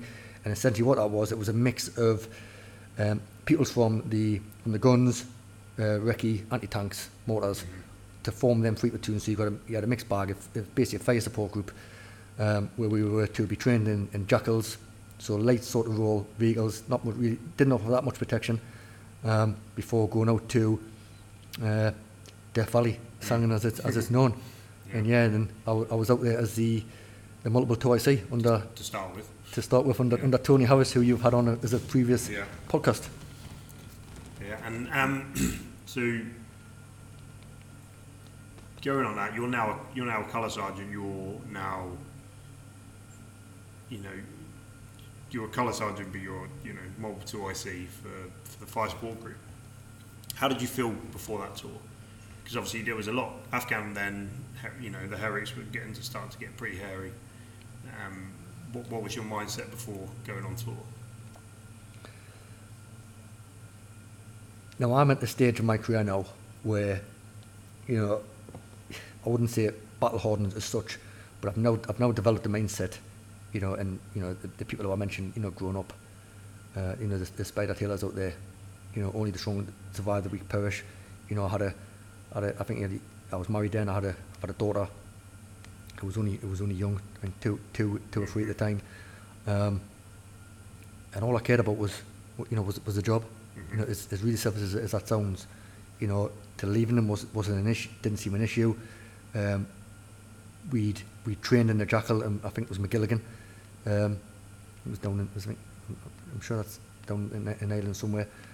Um, on the, the on the ranges, uh, you know, our little our little team, you know, our our, our multiple, it was it was trained, you know, as as good as what it could be. You know, there was no stone unturned there. You know, there was no doubt in our mind that we were going out there. It was it was going to be demanding. We'd had all the briefs. Um, we were itching to go ready, um, and, and you know, and, and not being out there, you know, and, and, and that in that part of Afghanistan, you know, we, we'd done six months previously, uh, four months previously in, in Kabul, but again, it's a force protection task. But now we're going into the to the green zone, you know, and we're and we've already heard, you know, on the news, you know, several times, and all the regiments that have been out there previously, you know, that some people aren't coming back. But we never give that a second, you know, a second thought. As you know, as shameful as that sounds, um, and we were, we were ready to go. You know, and we, we I remember we deployed out there. Um, well, first of all, I remember, um, you know, I mention this because it's I think it's pertinent. Uh, we uh, at Brize Norton, the uh, I bumped into the the old core guy who kicked us out of the gym Yeah. which was interesting. And uh, yeah, that, that that didn't that, that meeting engagement didn't go too well. He was no CP, but he was uh, he was pretty much told us to stay away from us on the flight, which he uh, which he did. Um, we arrived we arrived in in, uh, in Bastion, and Bastion wasn't you know what it was in this sort of infamous sort of end state.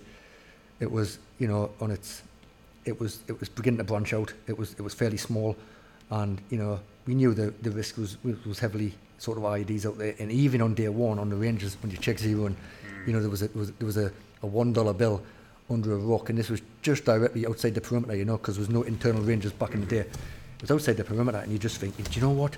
It's starting already. You know, who puts a one dollar bill under a prominent rock? You know, ground sign all around it, and you just say, come on, play the game. So we just knew that from the moment that we s- s- sort of stepped off that plane, you know, went to do that zeroing, that uh, yeah, there was there was some interesting things to come. And and then how was so?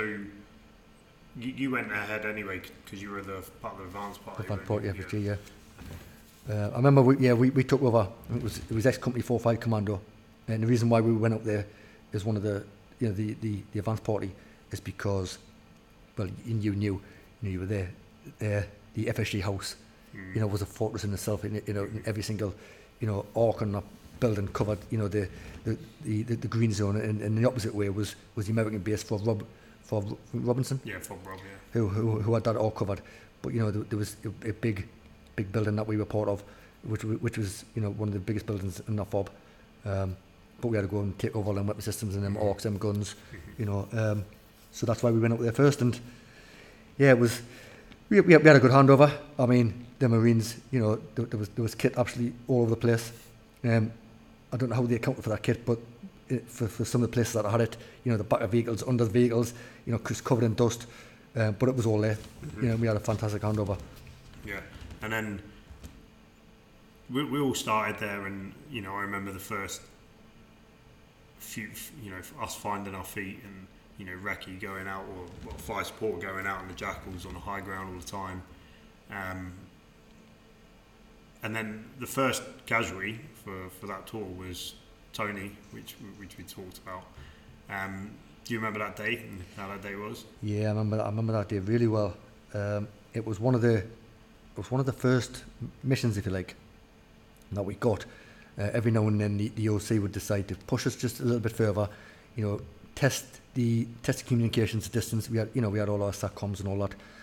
Um, but just test the extremities of how far they could push us. Um,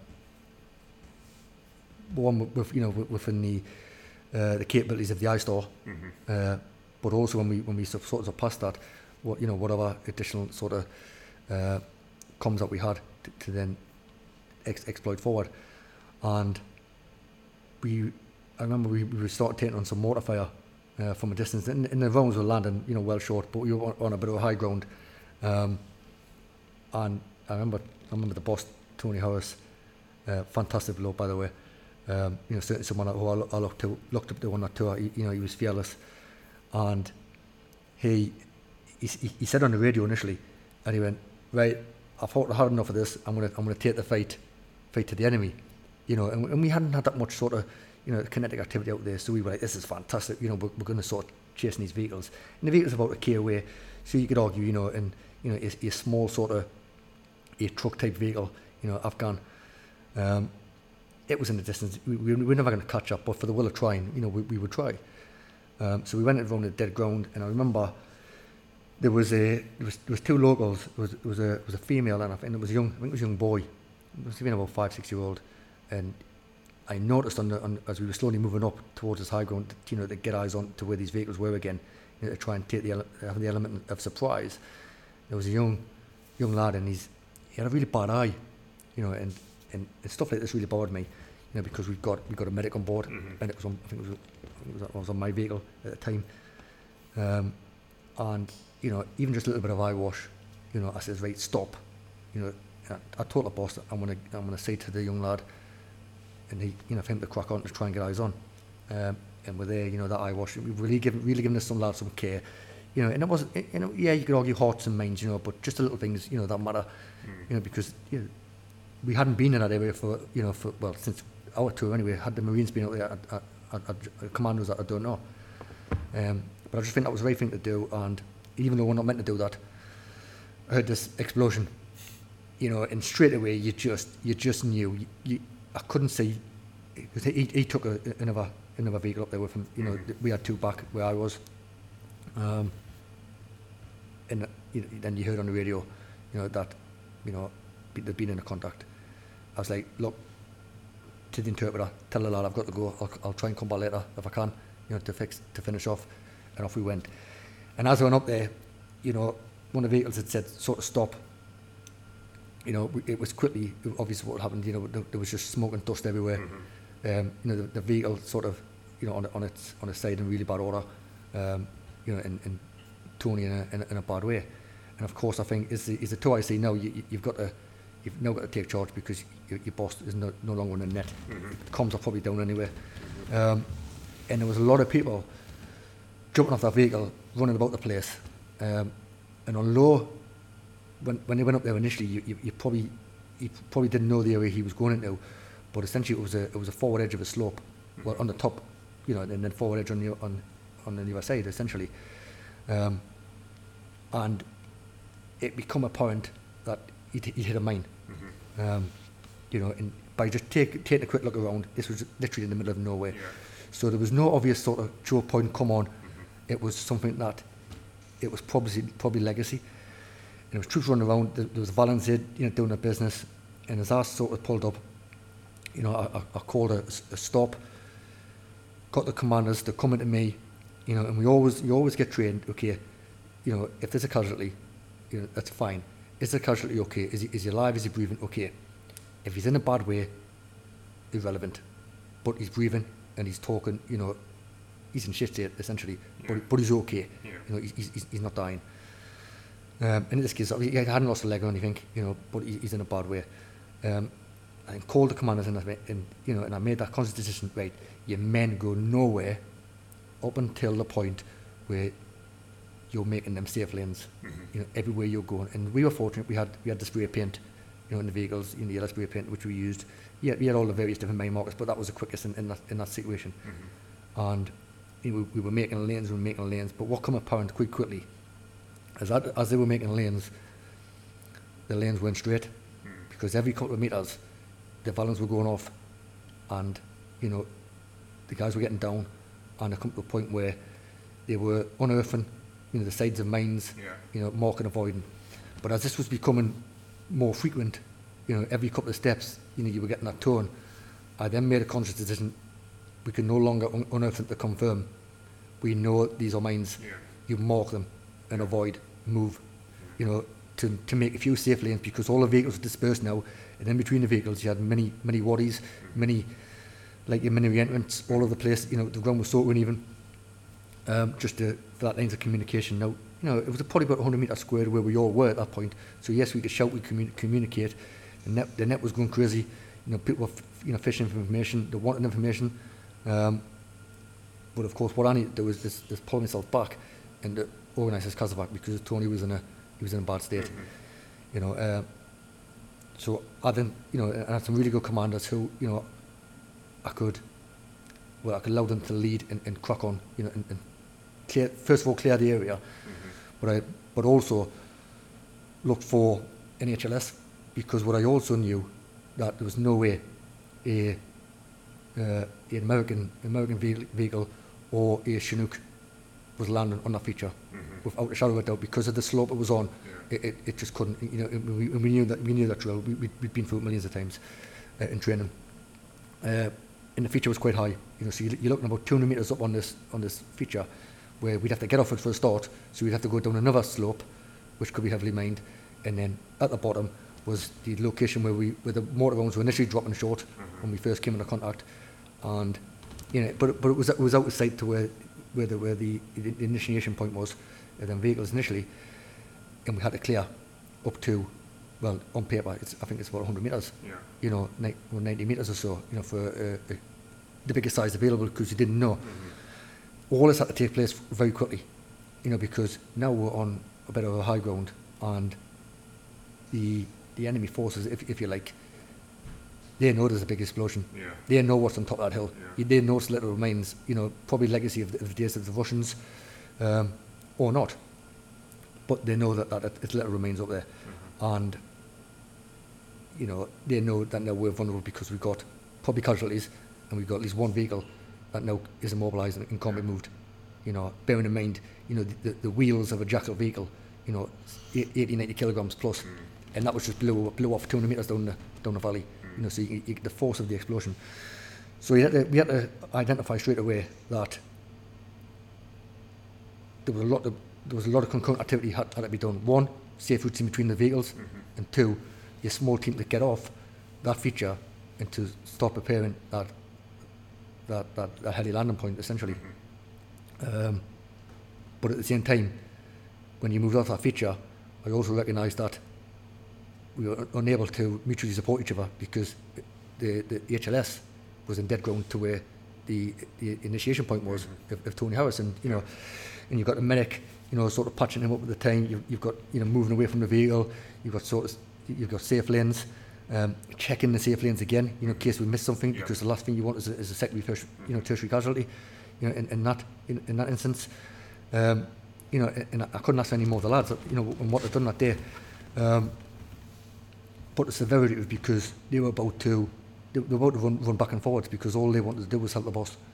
But there was a bigger thing at Lodge here. One, there's a, there's a minefield. Yeah. Uh, and um, when that when that sort of heli came in, you know, there was we weren't able to do it with 100 meters clearly. 100 meters takes a long time. Yeah. You know, and, and they had pretty much said to us, it's not landing unless you clear unless you clear 100 meters. Now, there was an element of risk that I had to put on my shoulders for this and decide that without a doubt this heli's landing Yeah. to, to, to take him away. He, he is in a lot of pain Yeah. and I've done enough of the area big enough for that to land. As it landed, uh, you know, the guys come off the feet, you know, give the thumbs up. The guys took him down the feature, bless him. You know, that, that, that was difficult in himself. You know, Tony's a big lad, you know, in, in, in himself. Um, He's bigger now though with his belly. he's probably bigger now in his belly. yeah, you'd hear us for saying that. Um, and we got him on the back of there. But what, what was surreal at the time, uh, and looking back now, I, I totally understand it. But it was a full, it was a full-on film crew come off the back of that, that airframe. And that, that angered me initially, because all I want to do He's getting out of is put the boss on that flight to get him away safely. Uh, that you know that is our our, our, our primary focus, uh, you know, main aim, and uh, and they're coming. You know, so so they got sort of fist palmed, you know, out, out the way qu- quick quickly and shouted at, you know, and I went on the back, sort of of that vehicle, you know, with the uh, with with the with, with the mistat cord, you know, and, and you know, in, in the army, you, you'll know what that means. You know, it's it's an aid memo as such, which which give the very basic details of what you've done to that casualty and prepare them before they take them away. So, you know, mechanism of injury, injury type, you know, symptoms that, that he's got, the treatment that you give him, the age and the time of wounding. It's, it's something along them lines. You know, so I went and- I handed the the load master, you know, that um, that aid memo, and then then off we got the film crew jump back on, you know, and now we're that surreal moment where it's all signs again, the dust is, dust is then settled, and then you think, right, reality's now kicking in because, you know, that adrenaline, that buzz is now sort of, you're still there, but it's, it's starting to, you know, to go away. And you've now got to think, wait, I can't have any more casualties now, but what am I doing with this vehicle? You know, first and foremost, because we're now in the sticks, we've now exploited a little bit further than what we normally go. Mm-hmm. We haven't got that intimate mutual support by the by the fob. Mm-hmm. Um, we now at this stage have got um, Apache support, which is overhead. Mm-hmm. You know, so we know that any of our, all, all of our flanks are covered. So what happened, you know, in the initial stages when we get mortared, they're long gone now, and if, and if they're around, you know, they're, they're getting some mm-hmm. from that, you know, that, that that support, that, that direct support. Um, so it was extracting what we could from their vehicle. You know, the nip and trivia stuff, you know, jerry cans and whatnot, they can stay, not, not really interested. Uh, because, you know, you don't want additional risk to life just to get that kit off there. Um, and then I give the thumbs up, you know, I said to the lads, is that everything off them vehicles? Okay. Now then we had to get safe lanes, which is a bit- bigger than, you know, the individual walking, to off that hill, or that feature, you know, back down towards where, the, you know, we, we- we looked after that, that young lad, because that was the safest direction, you know, we came from. It was a proven route as such. Um, and then moved or, or start to move back to back to back to the fob. Um, the decision was came, you know, quickly uh, by the by the company to OSA, who was who was fantastic bloke called George Hayes. You know, uh, he's absolutely the person that you want on, on the radio. You know, guiding you. You know when you know when when, you, when you're not thinking straight and you need that little them prompts that you know that, that we all we all know in training, but you know when you've got when you now stood up as a platoon commander, mm. looking after that platoon, you know th- there's all sorts going on in your mind, you know. But certainly the, the blokes are your priority to get them all back safe.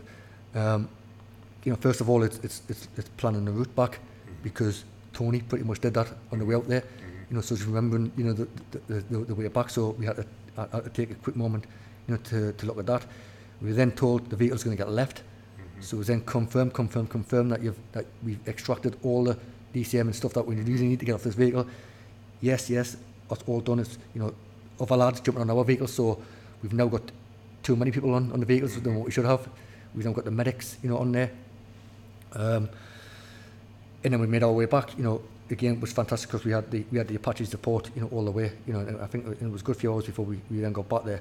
Um, and then you know, as, as we about to key away, the uh, you know we heard over the net, you know the Apache's now going to stick a hellfire into that into that vehicle. Yeah. You know, and, and it was it was denied. It was blown up.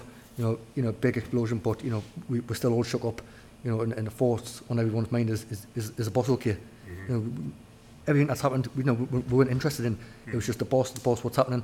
We're constantly getting sit reps. Um, but of course, he hadn't made his, you know, he, he wasn't a bastion yet, so they couldn't give that assessment over the, over the net. Um, you know, we got back, Um, you know, everyone's there at the gates, you know, sort of waiting for us, you know, a bit of clapping, pat on the back. But it just felt like, you know, yes, something did go wrong. You know, we, we, we came into a minefield, but straight away, we, we uh, on our minds, we were like, are we going to get wrong with the chain of command? Mm. You know, have we have we done something wrong here? You know, have we have we went to a location that that we shouldn't?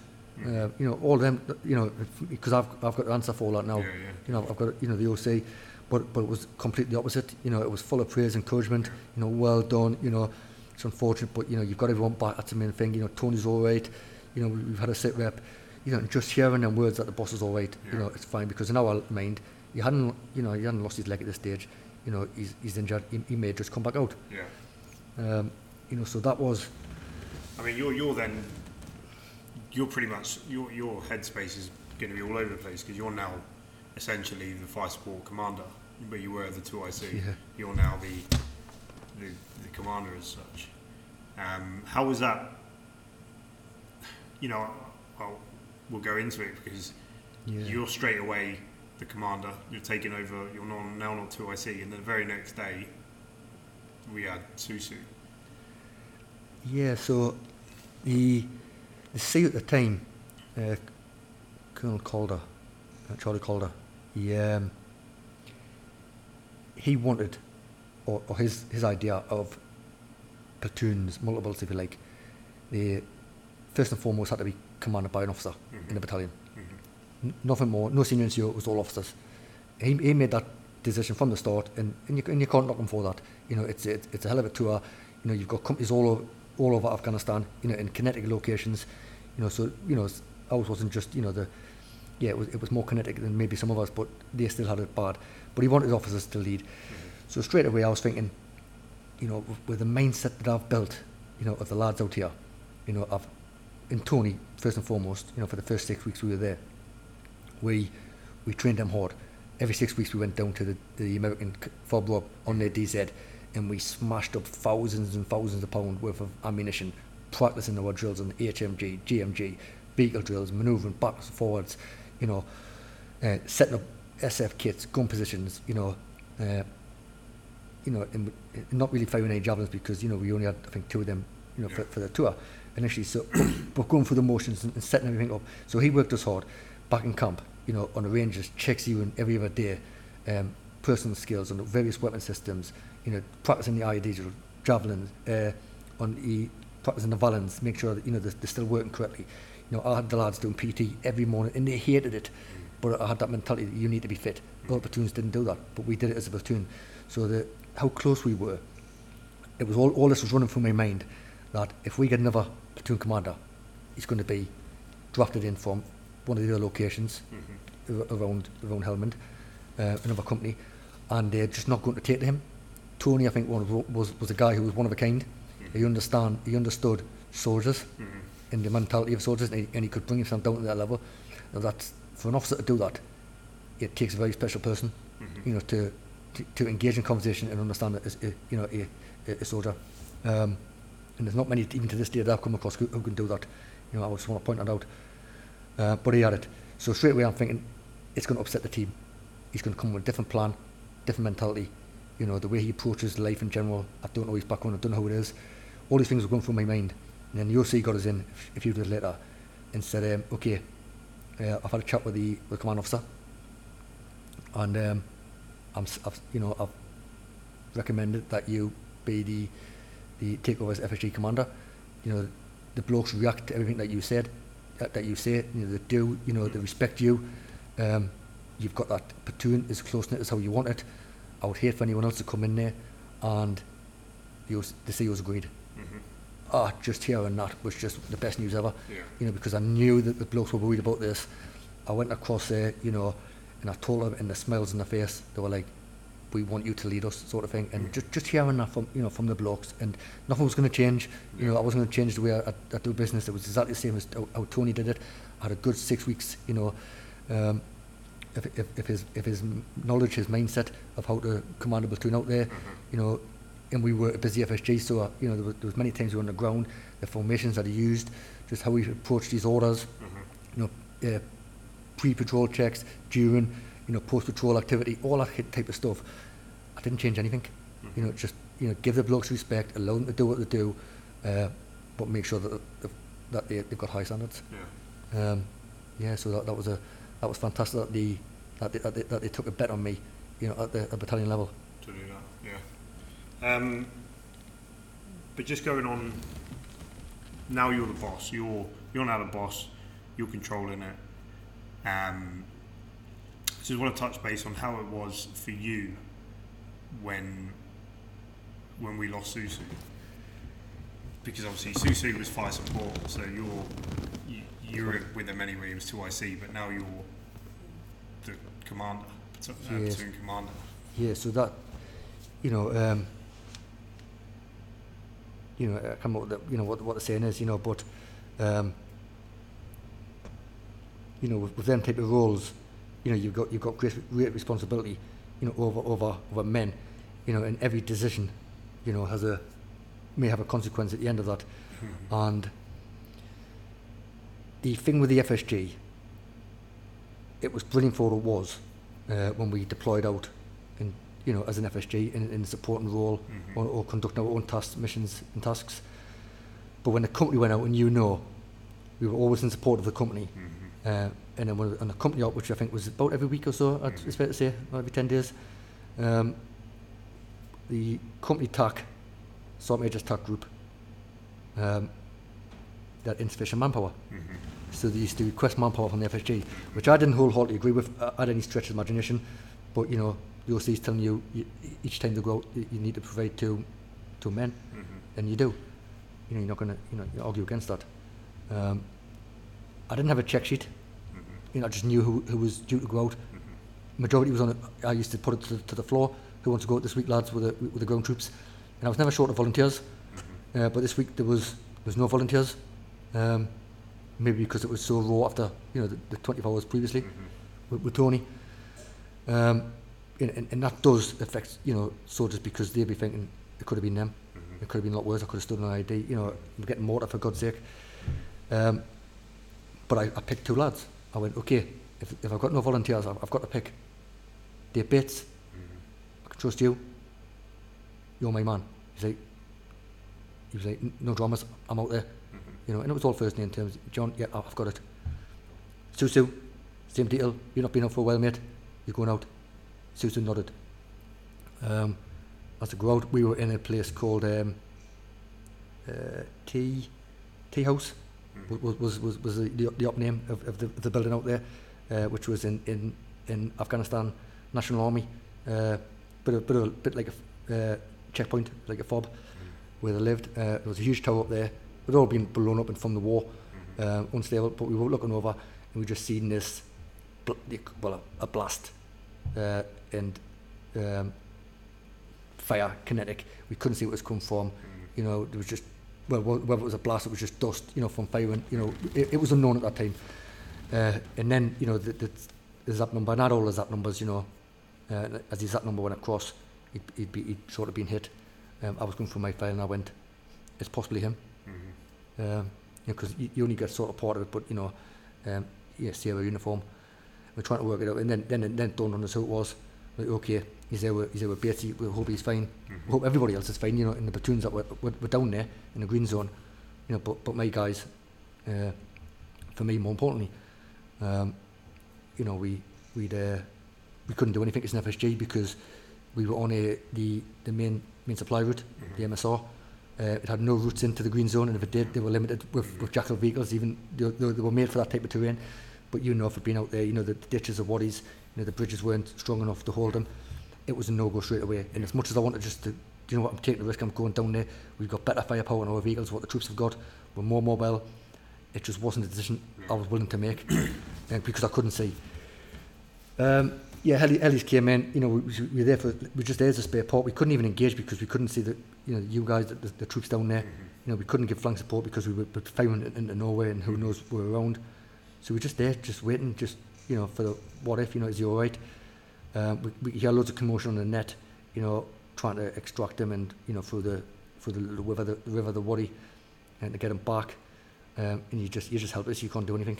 Uh, known as one of your own, and you know we, we get him back in the, in the you know he's, he's extracted you know he's not we heard he's not in a good way and you know we get everyone in safely the FSG is the last you know we were last to come out um, and you know that that sort of when we got back to camp and the, the sort of dust settled us per se yeah we got told he, he, never made it you know and FSGs you know like the- like the platoons you know we're all close knit you know, this is our, our the second thing we've now been privy to. We lost the boss, you know, we've never lost Susu. We got told, you know, he didn't make it. Um, there was a lot of upset in that platoon, and you've got to, you know, I- I didn't give them any, any, you know, spectacular sort of motivating speech. I got them all together and I said, look, you know, we've we've had a, a hard 24, 36 hours, you know, as a as an FSG. you need time to chill out, mourn, relax. You get no, you know, motivating speech from me. This will come, but it's not now. Mm-hmm. And go away, chill out. First and foremost, we've still got the, the orcs upstairs, you know, on the roof, you know, to, to think about, to cover. The, the, the stag, you know, will rotate. If anyone is, you know, feel as though they can't do that stag, you let me know and I'll put someone else in place. You know, if, if you're more than that bad, but the, but the show must go on. You know, it, it absolutely must. And um, you know, and I, I know there's people in here who were really close to him. You know, he's one of my lads as well. Um, you know, take 24 hours now um, to yourselves. and, and, and I didn't really bother the lads, you know, apart from, you know, I was up there on the, you know, on the bird's nest on the roof, you know, I was, I was there just, I didn't want to visit the lads in the rooms, but I knew I would get to see them all as a rotate through the stag, mm-hmm. so I made it, you know, a point of, of going up there and constantly chatting to them, and yeah, it was, and, and I think, look, I'm, you know, at the time, you know, I, I really beat myself up, you know, and, and, you know, and had the odd bit, you know, you know, moment to myself in the room, because you know, as I said earlier, you know, your, your decisions, you know, have consequences, you know, and it, and it was me who, who, who- decided that he, he went on the ground, you know, and, you know, and given the guy he was, you know, he, he never second guessed that, he nodded, you know, he knew, as, as did Beatty did, and, and it could have been anyone in that platoon. Um, you know, and, and I sort of lived with that. And we had other Fijians in the fob, you know, and, you know, I had looked them in the eyes, you know, and the other platoon sergeants, you know, and, and it was a somber, somber few days, you know, for the whole, for the whole company. Um, The, I guess these are the these are the, the the shortfalls of being a leader. You, you know, you make the decisions, and the, the, you, you have the consequences that come with the decision, good or bad. And these these are why leadership's not for everyone, because sometimes they can be hurtful, and sometimes not hurtful, but you know they can have detrimental effect on, on but that's that's part of being a leader, I guess. And you've you've learned that throughout Yeah. your career. you know, it is, and and I think, you know, 48 hours sort of surpassed, you know, and then it was, and I don't want, I don't want this to sound bad, but it was, it was business as usual. I had to get the, I had to get the guys back in that routine that they knew. First thing in the morning, get up, we're going for a run, we're back in it round the fob, you know, so no one's asking you to change the way you feel. No one's actually to, uh, asking anyone to forget what we've just endured over the last 36 to 48 hours. But we, we need to get back, we need to get focused. There's, it's, it's, it's still a fight out there. We've only been here seven, seven weeks, mm-hmm. you know, three, three, four months left to go. You know, we are just, you know, um, it's the tip of the, tip of the iceberg, mm-hmm. you know, that, what, we're about to come. And, and we didn't realise, you know, at that point, you know, we're going to be in the biggest fight of our lives, mm. you know, for, for, that, for that whole tour, um, even though what we'd already been privy to. Uh, so we did. You know, we won the ranges we were testing the kit, we were preparing the vehicles, you know, upstairs in the, um, on the sangers, we, we, we used to have the map and you could see the, whole you know, the whole, the whole AO, you know, the area that we were responsible for. And each one of them had, the, you know, the operational code names for each of the little villages, mm -hmm. you know, but I, I, we covered all them, in, we covered all them in tape, you know, and every man, I had to memorize them all. And the reason I did that, one, so they learned the area, but the to take their mind off what they'd already endured. Mm-hmm. You know, and all this training was taking their mind off things. You know, and, and by two, three days, you know, every single man in that whole, you know, that FSG, they memorised the whole map. Mm-hmm. You know, I could, I could cover an area, a name, a name spot, and they knew what it was. Mm-hmm. You know, so they were they were becoming more professional. They knew this was serious, what what they were doing, you know, and lives at risk. Therefore, I think they were they had buy-in to no, and we had buy-in with, with Tony clearly because it got with that stage. But I had to take that forward and I had to crank it up a level mm-hmm. to the training and, and what we now do because we had to be on our A game every single day when we stepped out the gate, mm. you know, and, and, and, and, ev- and knew and knowing everyone's job. So for me as a commander, I didn't knew what the gunner did, you know, the GMG, how to operate it. You know, there was, there was no point in me just you know, living in a, in a, you know, in a platoon, com- uh, multiple platoon commander type role and thinking I'm never going to touch that gun. Everyone then got amongst each other's kits so they knew it inside out. You know, and, and that and that brought us you know together, you know, a, a lot more. Yeah, and, and Herrick 10 turned out to be the bloodiest war of the Afghan war. Uh, and for us, you know, FOB, FOB Nole or just, you know, a, the A Company group, um, you know, three platoon up at um, Jackson won it. Jackson. Uh, one thing I want to touch with you, I don't know, were you on the heli that crashed? Well, yes. So, but there was yeah. So the the, the heli, there was an incident before that where again we went up on a bit of high ground and we were, I think it was your platoon actually we, we were watching, and um, and I remember uh, it was young young Batesy, again bloody hell he, he went for the mill that lad. Um, he was he was leading us up a hill, and you know doing the doing the lane for the vehicles with him and another lad. Um, and as the vehicle turned, it straight out of the lane. And it was my vehicle leading. You know, I, you know, 'cause I always wanted to do that as, you know, as a platoon commander. I thought, you know, I'm not going to sit back. I, I need to lead the platoon, so I need to be at the front. And uh, I was blown up in a, in a jackal. Um, That was with Keegan's. that was with Keegan's eye. John Keegan's my driver, absolutely fantastic soldier. now out of the army. Um, but you know that, that guy, uh, what, what, a, what a driver, and well, what a soldier first and foremost. But he was my driver, um, and it, it hit his side. Um, you know, so he was his legs. And he thought his legs had gone. He couldn't feel them.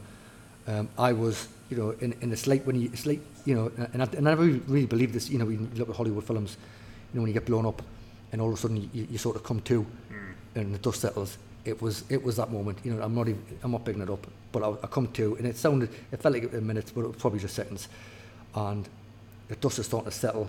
You know, I looked at the GMG, and for some reason I always used to patrol with the GMG sort of on my shoulder because it was, you know, it was like mounted on, on the front of the, that jackal, and you know you can move it forwards and backwards and whatnot. Um, but as I looked up, I seen the I seen the butt of the GMG, and the working parts it come out the back of the butt. Never ever seen that in my career, and, and and stuck in stuck in the headrest. So so that was a bit crazy for a start, and then I went to, I went to jump off that vehicle, and I, I jumped off without even thinking, mind for it, Yeah. because you, you just don't know what's going. on. You you, you, you don't realise you've been hit by an IED. Keegan's, you know, there's, there's some you know, terrible screams come from him, you know, pain in his legs. Um, and all of a sudden, where I'd landed on my two feet, I'd stopped and I thought, follow man off the back. So the drills that we've been taught to get off the vehicle properly, and again, everybody stopped. And it was like that moment again, but with Tony, uh, from from Tony, but with us and, and me. I remember you had Mac, uh, the, the, the 2IC, um, who was who was on the net, you know, trying to uh, call in, you know, the, the, the support from, from the Americans this time. Um, and uh, in, in sh- I said, look, I'm fine. I'm back in. I'll take over. Got the net. We, we organised a casevac in, you know, in the, uh, what do you call them? American, American um, helis. Black, Black Hawk. Black Hawk, Yeah, so, so, so they came in, uh, and, and, we, and we, got- we got young Keegans away. Um, Again, difficulty with that is we're now another, you know, another jackal down, vehicle, you know, the wheel, 200 metres down the, down the road again, you know, wagon sort of not going to get denied this time. So we then had to, it was a, it was an enduring up where we had to get all you, all the, the platoons to come out to sort of then protect us. Uh, we got the, uh, the Forden vehicle, and that came up on the high ground, and then it bloody dragged that vehicle back, made a right mess of the, the local land, but it, it, drived, it, it got it back, but um, yeah, I, I commend everyone, f- you know, for how, for how well we, and, and you could argue that, you know, we, we'd already had a little bit of experience, you know, casevac and the boss, so, so this one was just another, another day at the office. But um, another, you know, another location where there was legacy main, Yeah. in a legacy minefield, and again, there was yellow spray paint all over the place where the guys had found more and more. Clearly, we blame Beatty, you know, for getting me blown up, and I do it to this day. But but you know that, that's in jest. Clearly, Yeah. you know, I, I love the lad, bless him. Um, Bully Lobe, Bully Lobe known from getting me blown up. um, but yeah, then, then we got back to camp, so that was, that was another vehicle. That was another vehicle down. Um, and then, then a week later, we uh, we got flown. We all we all got told it was an, an operation that was going to be conducted from Bastion. Yeah. So we flew out of out of uh, out, out of the fob. We all went to we had a, we had a night. Well, best part of, best part of an afternoon at Bastion. We had some decent food, and uh, that night we were getting orders. So in the morning we were going far into the desert, where vehicles hadn't been, you know, from you know back in the, the early days of the war, you know, years and years ago. Um, no military presence has been there. There's, there's very little routes in and out, but there's built-up areas. And one of them, one of the so the task at hand was um, was a clearance up, where the FSG had to go up on, on top of a hill. Straight away, I was thinking, on top of a hill, you know what's going to be on top of a hill? It's going to be minefields. Mm. Yes, however, you'll go up anywhere, but you'll you'll be cautious and you'll you'll you'll use the Vallons and you'll you'll mark and avoid. But we need you to follow this ridge along. Ridge was about a mile long. Once the, the operation had started, uh, it was a simultaneous drop. I remember it was early in the morning, so we got on about four or five in the morning, um, and the two the two platoons got dropped first, and the FSG um, were last to be dropped. I remember it was coming in, and it was you know it was it was that moment where the sun was the was it the twilight or whatever they call it, but you know the sun was just coming up, and um, as it was coming at land, um, the, the pilot thought he was about two two foot off the floor, when in reality it was about thirty foot off the floor. You know, and, and you know from being on a helicopter, you know, or when you're just about to land, you've got that moment where it's like two three seconds, and you know the, the heli he knows it's off the floor, so he, he pretty much cuts everything out and just lands. But he did that level 30 feet up, and the thing just hit the floor. Um, you know, what was pertinent about it up is, you know, we had a quad bike that wasn't really strapped in. We had, you know, weeks worth of ammunition there, just in case we had to, you know, s- support you, you know, the, the, the, the teams, there, the platoons coming through on the ridge, um, you know, as rations and everything else. And, you know, we were all now upside down on that, on that, on that heli. You know, the heli was fine, but we were all upside down, dust everywhere. All we heard is, you know, is the, the engine being shut down. And the surreal moment when you look up through the dust and you, and you see two the two pilots jumping over all the bodies, and we were we were fine, jumping over, over all of us, uh, out the back of that aircraft, and you know I got up because I was I was towards the door anyway. I was I was one of the last man on there, and I got the Vallon man. I pulled him out, and I went, I don't know what they're doing, but get out there. But we're, we're going to Vallon because we didn't know where we were. Yeah. Um, you know, and all this is going on quite quickly. You know, you've got troops shouting all over the place. You know what's going on, and all of a sudden, I remember this, these rotor blades missing my head by about a meter. These, the, one of the one of the Chinooks that dropped the two platoons came, landed quickly. The two pilots jumped on it, and off it went. It it just up and went. It, it, it, gone. I was just like, what? Where's the pilots? Are they? Have they just jumped on that vehicle? And, and even though I've just watched this, I was in dis- Still- I was in disbelief. Yeah. and rage sets in quite quickly then because we knew in, in the orders heli down pilots stay with the vehicle. Yeah. and they were the best set of orders you know the night before that we had for that up and the OC was just amazing. Um, but that was the action zone and they just now left us. We were in the middle of nowhere. Yeah you know literally had to turn my GPS you know my GPS you know get get a grid of where I was because I didn't know where I was at that point was I in the right location for me it was a, it was a crash Yeah. you know, we didn't know what was going on. We looked at the we looked at the airframe. you know, and I've got a photo to this day. It's it's wedged in between a re-entrant, Mm-hmm. so that, which is a bit weird. So clearly not the best place to land. Um, so I get all the platoon off. You know, we Vallon as best we could. Um, get all get all the kit off. Got the quad off. You know, it was all, you know, up on itself. Ammunition everywhere. Loads of quad back up of all the kit and equipment, and sort of moves off towards the high ground. Pretty much realised where I was, which was only about 500 metres from the actual, you know, the, the feature that we were meant to go up. Made an assessment. Got on the net straight away to the OC. We'll try to get on the net. Every single radio bar one had dropped this fill on the, on the, on the crash. Uh, managed to get through all radio, you know, sort of comms uh, protocol. Went out the window, and I was pretty much talking, you know, open. And there was a there was a few harsh words that were that were passed across. I won't repeat them. Um, tell him what had just happened. He was in disbelief also. He said, "Okay, up cancelled. This is now going to be a um, a salvage task as such, where they're ever going to extract that vehicle through the desert back to Bastion or another friendly force location, or a deny task. Uh, in the meantime, what I want you to do as your FSG is push up on the hill as planned, obviously Vallon, do what you need to do, uh, get secure. But I mean it was red hot that day. You know, they, they set themselves up. They took over several uh, several fobs. You know, I think give the family probably a little bit of money. Um, and all during that day, it was about um, six or seven aircrafts coming from all different services, you know, engineers stripping it of kit, equipment, what they need.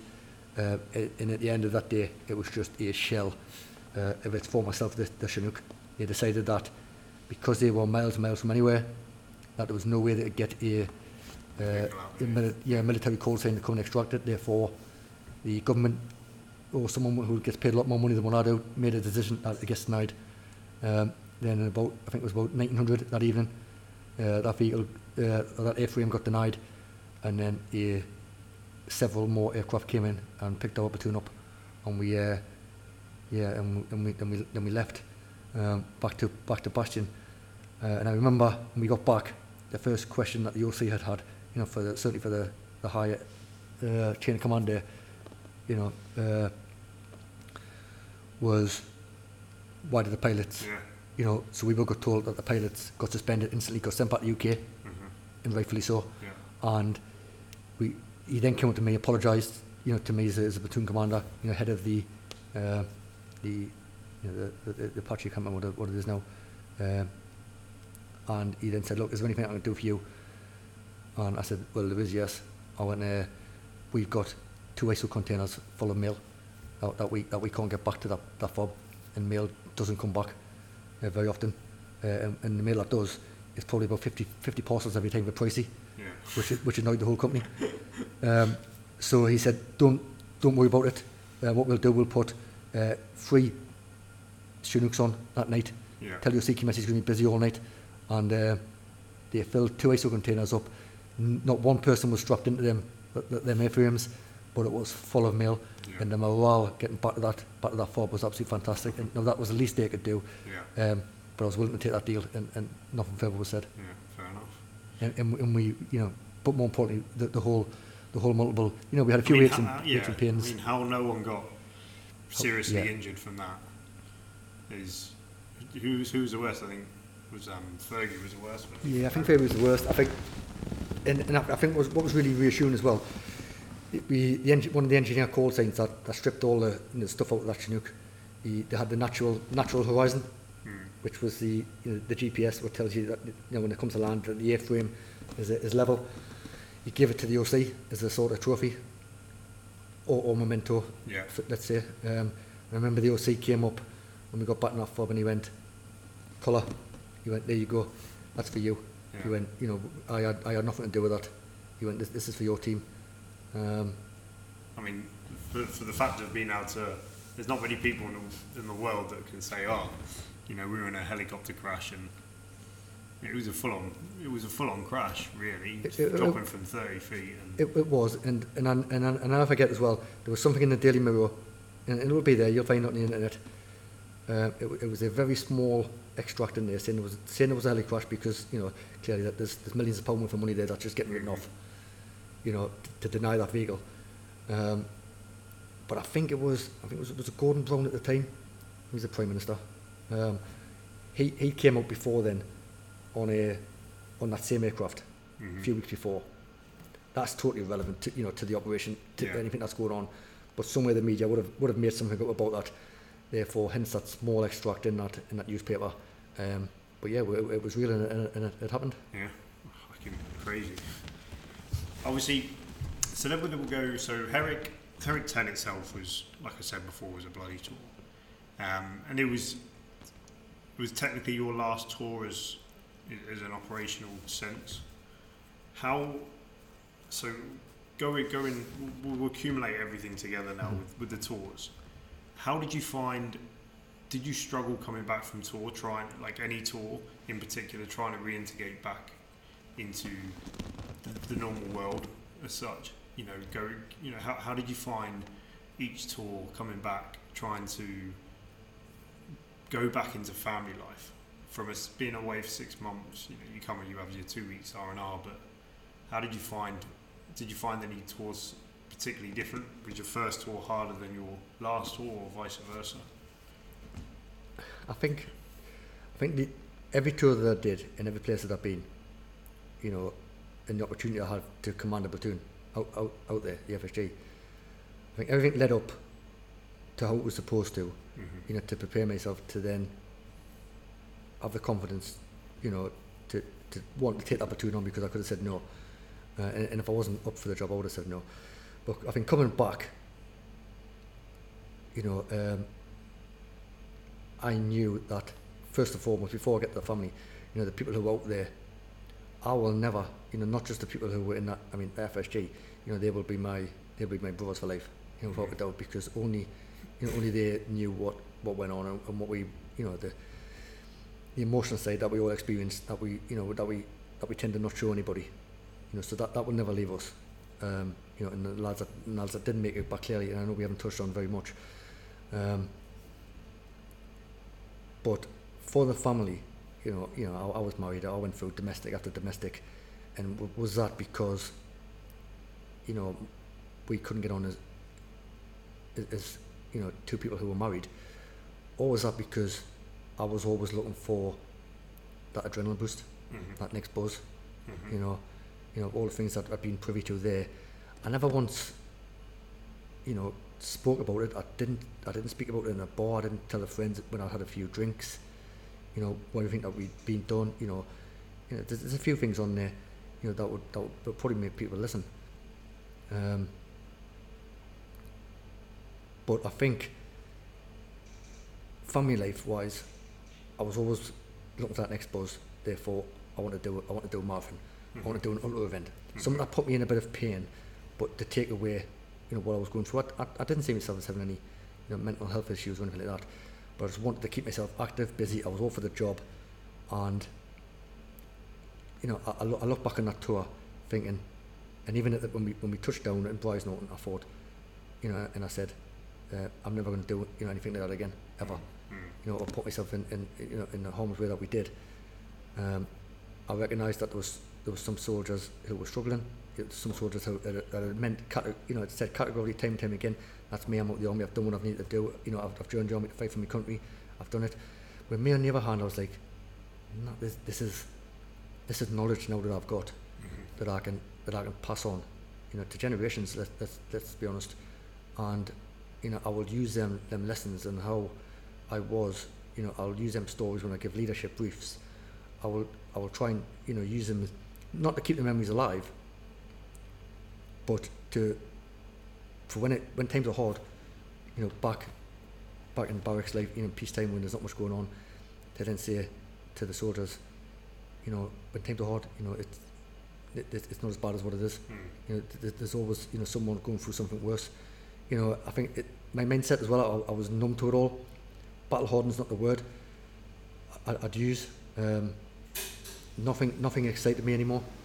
You know, um, you know, as the saying goes, you know, you, you, you've, you've been there, you've seen it, you, you've definitely been part of it. You know, not just by yourself, but with other people. And yeah, I just think I, the whole approach to life now started to change. You know, maybe maybe the family life I could have done a little bit more. You know, looking back, um, but I lived a life of you know, and, and people used to say, you know, uh, all these runs that you do, you know, you, the, you, people you've been involved in this, you know, back home, you know, you know, civilians don't understand none of that. I remember I spent a significant amount of time doing a, a tour video. Mm-hmm. You know, it, it was quite lengthy, mm-hmm. and I remember be, I remember we went. Uh, I think we went to Blackpool before the, before my friends back home, and I took this video down there on my laptop and I showed them. They just weren't interested. Hmm. You know, they lasted about five minutes. Then, mm-hmm. you know, they, they switched and they were talking about you know scaffolding or something. And I was just like, I was taken aback from that, and it was that moment, right there, when I showed them that video, I thought, what I do is gonna last as long as I, long as I can. Mm-hmm. You know, I, I enjoy, and it was that moment I thought, scaffolders, I've been through all this, you know, my life, my career's now in the army, mm-hmm. and if I can, you know, go through my, go up to the 22 year point, and then mm-hmm. have that opportunity to become an officer and, and, and further, who knows, that's not what I want to be. Yeah, I mean, because your because your brother, you know, he was he he joined a little bit after you, three years after you, um, and his his career kind of followed yours until about after after the tour, and then he, he left not long after, did he? About probably about the same time as me, I think, 2011, Yeah, I think 2012. Yeah, no, I remember having a having a, having a chat with Stephen about this. Uh, I mean, yes, me and Stephen, you know, um, very competitive. You know, you know, and you look at it from kids. You know, I, I joined secondary school. I was a runner. I was I was winning trophies. Mm-hmm. Come back home, I was a favourite. Mm-hmm. You know, and he, he won't mind us saying this. You know, because at that time he wasn't winning trophies. He mm-hmm. wasn't a runner. Steve changed his whole mentality to become a runner because at some point he thought, well, if he's winning trophies, he's getting good chuckles by mum, and- mum and dad. I want a piece of this. I'm feeling left out. Steve become a runner, start winning trophies. so we, were, you know, we were unbeaten in our year. Yeah. Um, I joined the army. This is the big thing. I was coming home. I was doing drilling in the front room. You know, all the family. Yeah, this is brilliant. You know, this is fantastic. Stephen in the shadows. You know, I, I reflect on that, and of course, I you know recognise that. You know, I'm not, I'm not numb enough to know. But um, Stephen joined the army. Did he want to join the army? Who knows? You know, or was he just following me because he wanted more praise? I was getting. Um, you know, in Shaw's quarters, SABC, you know, straight away at some point, um, you know, so, you know, for the will of trying, so on courses, I never did very well. You know, like I did at school, didn't do very well. But the practical element of what becomes after that course is finished and the energy I put into things, you know, there's not many people, you know, and it's I'm not just saying that that will, that will match my enthusiasm for most things that I do in, in life. Mm-hmm. So Stephen, distinction after distinction, Yeah. SCBC, PSBC. I didn't get all that. He course, he passed the course. He was a model soldier. Yeah. Knew it inside and out. But the energy wise, you know, I probably topped him there. But but the knowledge on courses, you know, without a doubt, he was he was leaps and leaps and bounds ahead of me. Um, you know, he commanded. He took over Val when Val, you know, lo- lost his life. Bless him. Um, you know, he, so he was he, he had a step with his platoon sergeant. Um, he, he stepped up when he had soldiers in that fob who didn't want to go on the ground because of people who would, you know, who had died by IEDs. you know, that was a big thing to sort of manage men, men as a young platoon sergeant. You know, I used to say, I used to go across there to to have a chat with, with the bosses, but it wasn't for the boss, it was just check on him, you know. And, he, and he, was, he, he was perfectly fine. Um, and then Stephen got out of the army. And when I had this chat, I remember it like yesterday. Stephen was the ultimate professional professionalism, and, he, and he, his blokes always came first, you know, like, like very much like me. And what he lost a bit of faith in, and this is just the army in general, you know, we, we do things quickly, we take on the information, and we move on to our next task. Hmm. But if, I, if, I, if I'm gonna if I'm gonna simplify it, when you go on SCBC, hmm. when you go on PCSBC, BC, you will do a week of patrols. You do a week of February. You know, yada yada, as, as, you know, as, as it goes. When you do something like that in training, in at unit level in battalion, you'll do this for 24 hours, and then you move on. So, Steve got that into his head, and, and one of the lines he used was, you know, I don't agree, you know, with how much we're doing, or how li- much little we're doing, because I want to train my platoon and prepare them how I want to train him. This was after the tour, because he was ultimate professional. He wanted to go through you know, um, conduct battle procedure for every single phase of warfare that we would go through or like to go through for whatever exercise it is properly and have that drilled into people and learn. Because that's not reality of battalions because we were all, we're all working on high tempo we're busy. We've just got to do this, move on to the next phase, let's get that done within a week or two weeks. He wasn't happy with that and, um, and, I, and I could see why. He'd, lo- he'd lost a good mate of his platoon sergeant, lost Val and, and I think in his mind he probably didn't want, um, he didn't want that to happen again. And that, wa- that was no by no means an excuse. That just that's just generally his his thought process and what he thought, and he wanted to try something new. Um, if I'm honest, I'm a bit, I'm a little bit miffed at the point of why, you know, Afghan was such a big thing to him and losing, you know, all them people that he did in that fob, you know, Val, you know, you know, Bushy, and then went up back to Afghanistan and did a bit of time Yeah, at CP. I, I, I couldn't get my head around that, you know, and, and for me, it, it's something that I wouldn't do. Maybe that was his way of, dealing with things, and he's done all right because he's, you know, he's been out there, and, and I think he's in Nigeria now. Um, you know, and bless him, he's doing well and good luck, and that's fantastic. But yeah, that was that was that was difficult time, and that's why he got out. Yeah. And then, so you're now your your role now. You you've we, we touched on it before. You that you then went down to Bur- um, Bassingbourn as a WO1, and now you're welfare officer, LE captain at the First Battalion, of the Royal Regiment of Fusiliers. So what I want to touch now is, you know, as as on the mental health side of things, and one thing that's became apparent in you know the last few years is, as as you know, we've had many many ex Fusiliers have taken their own lives. Um, people have struggled, people have t- tried to. Um, you know, I can name quite a few, but you know, I, we'll just we'll go on to what work that you're that you're because because I know you as a person, but also so I know you're not going to sit down in this role because not you know sometimes people do, but I know you're not going to do that. What are you going to work towards for in this position? So I, I came into this role four months ago. Um, if I'm honest, wasn't the, wasn't the first role of the, of the two or three appointments I could have possibly been uh, been given or t- told to go into. And the command officer got me in and said, "Look, I want you as a welfare officer." Okay. I know it's not the role that you wanted to go in, but you've been in a training environment for the last five years. You understand civilians. It is heavy on the family side. Um, you are good socially. You can react. You're level-headed. you've been shaped well, and I want you to be more engaging on the social media. And I just want you to look at the mental health because it is absolutely on the rise. Okay, noted. Anything knows anything that a CEO tells you, you're gonna you're gonna get amongst and, and get after it and, and do. So that was me. So I wrote, me, wrote up a plan. Okay. Um, I then took a significant amount of time and looked at what changes can I make. Um, hadn't been in the job two weeks, and we had a. I, I received information that a soldier had, had passed away in Estonia, natural causes. Um, and it was all done with, but we believe it to be to be some sort of sort of mental health. So I then thought, okay, I'm dealing with this on, on week two. Call it a baptism of fire, into a job, but, but I've got to learn this fast. Um, so I did all that, you know, and, and, and wrote templates, you know, set everything from start to finish, who I've liaised with, all the services to help you with that process. Now, there's people out there who give you help in that, you know, and you're not directly involved, but there's a lot of weight that you're carrying because the battalion's now deployed, they want information, and there's also people on a, on a risk register, let's say, where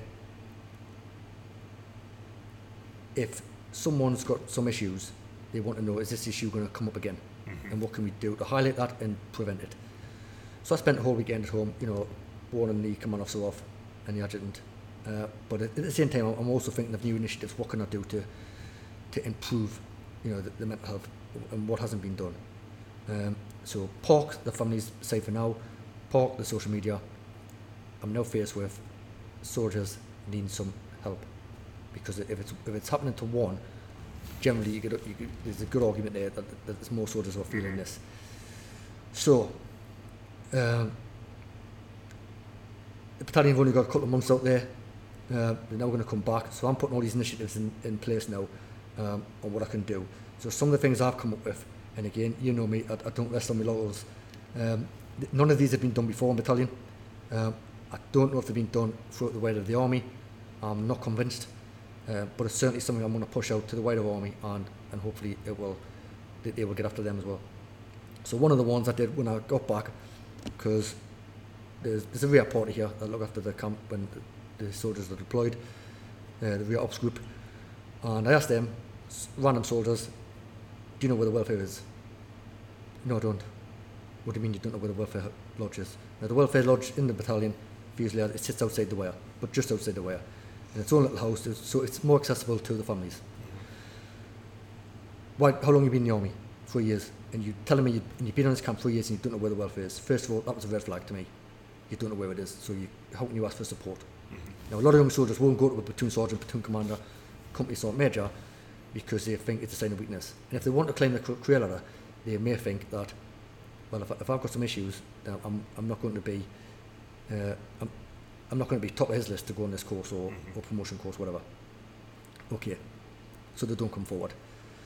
So as soon as the companies got back, I did a welfare brief to the companies. This is who I am. This is John McCowliff. Uh, the first 20 minutes was about all the welfare strings that are available, the support, the help, internal, external. Where's the home on leave? So 20 minutes of all that, that they've not really had. The second part was me from the moment I joined the army with my finger, getting that knockback, mm-hmm. to the theft, and there's lots of other, you know, different things that I've been, maybe not the greatest soldier, but been in trouble for, let's say. Mm-hmm. You know, to have 23 years service in the army, not getting into a bit of trouble, you know, there's, not very few of them, mm. few of them about. But I stripped myself back and took a bit of a risk. I talked about when I was in debt. Mm-hmm. You know, people use my, um, my, my Visa card, mm-hmm. you know, and uh, when I when I got bullied, you know, when I nearly didn't get the opportunity of joining the army, mm-hmm. never used the army, you know, had the army over barrel because I've had one bad day at the office, mm-hmm. and I'll go for this 20 minutes talking about all this, and then I, I then I then make it, you know, I then say to the lads, you look at me as an LE officer who you think is maybe successful, but I've now been privy to all this. I've, I've been through all the sadness, the joy, the happiness, the envy, wishing for a better life, wishing to win the lottery, you know. But I've dealt with all that, mm-hmm. and I've turned all that around. Mm-hmm. You know, but my life's not perfect, mm-hmm. and I know your life's perfect, not that perfect. And what you see on social media is a highlight reel of someone's life. It's not reality. You know, so I broke all that down, and that was well received from the from the company. So that so that was a welfare brief I did. Um, I've also engaged with the, regimental support to look at A5 leather notebooks. I think each man should have one. And on the front of that, concentrate on first and foremost unit branding. And on the back, you've got quick links to all the major helplines out there. Because if you're having a bad day at the office, you can throw that notebook on your bed. This is rubbish. I'm not happy with this. I'm going to get out of the army. But all of a sudden, you don't want to tell your platoon sergeant, platoon commander, but there's a, there's a number on there, and it's all it's all agencies that are supported by the military. You could just phone them up and get you do your own self referral and get help. So that's that's that initiative. The next one is I think there should be I've walked around battalion for days and there's not one notice board that, that makes any reference to mental health. The sergeants and the senior NCOs and officers have defence net, and every now and then there's something on there about mental health, um, you know, and, and a bit of signposting. But soldiers don't get that.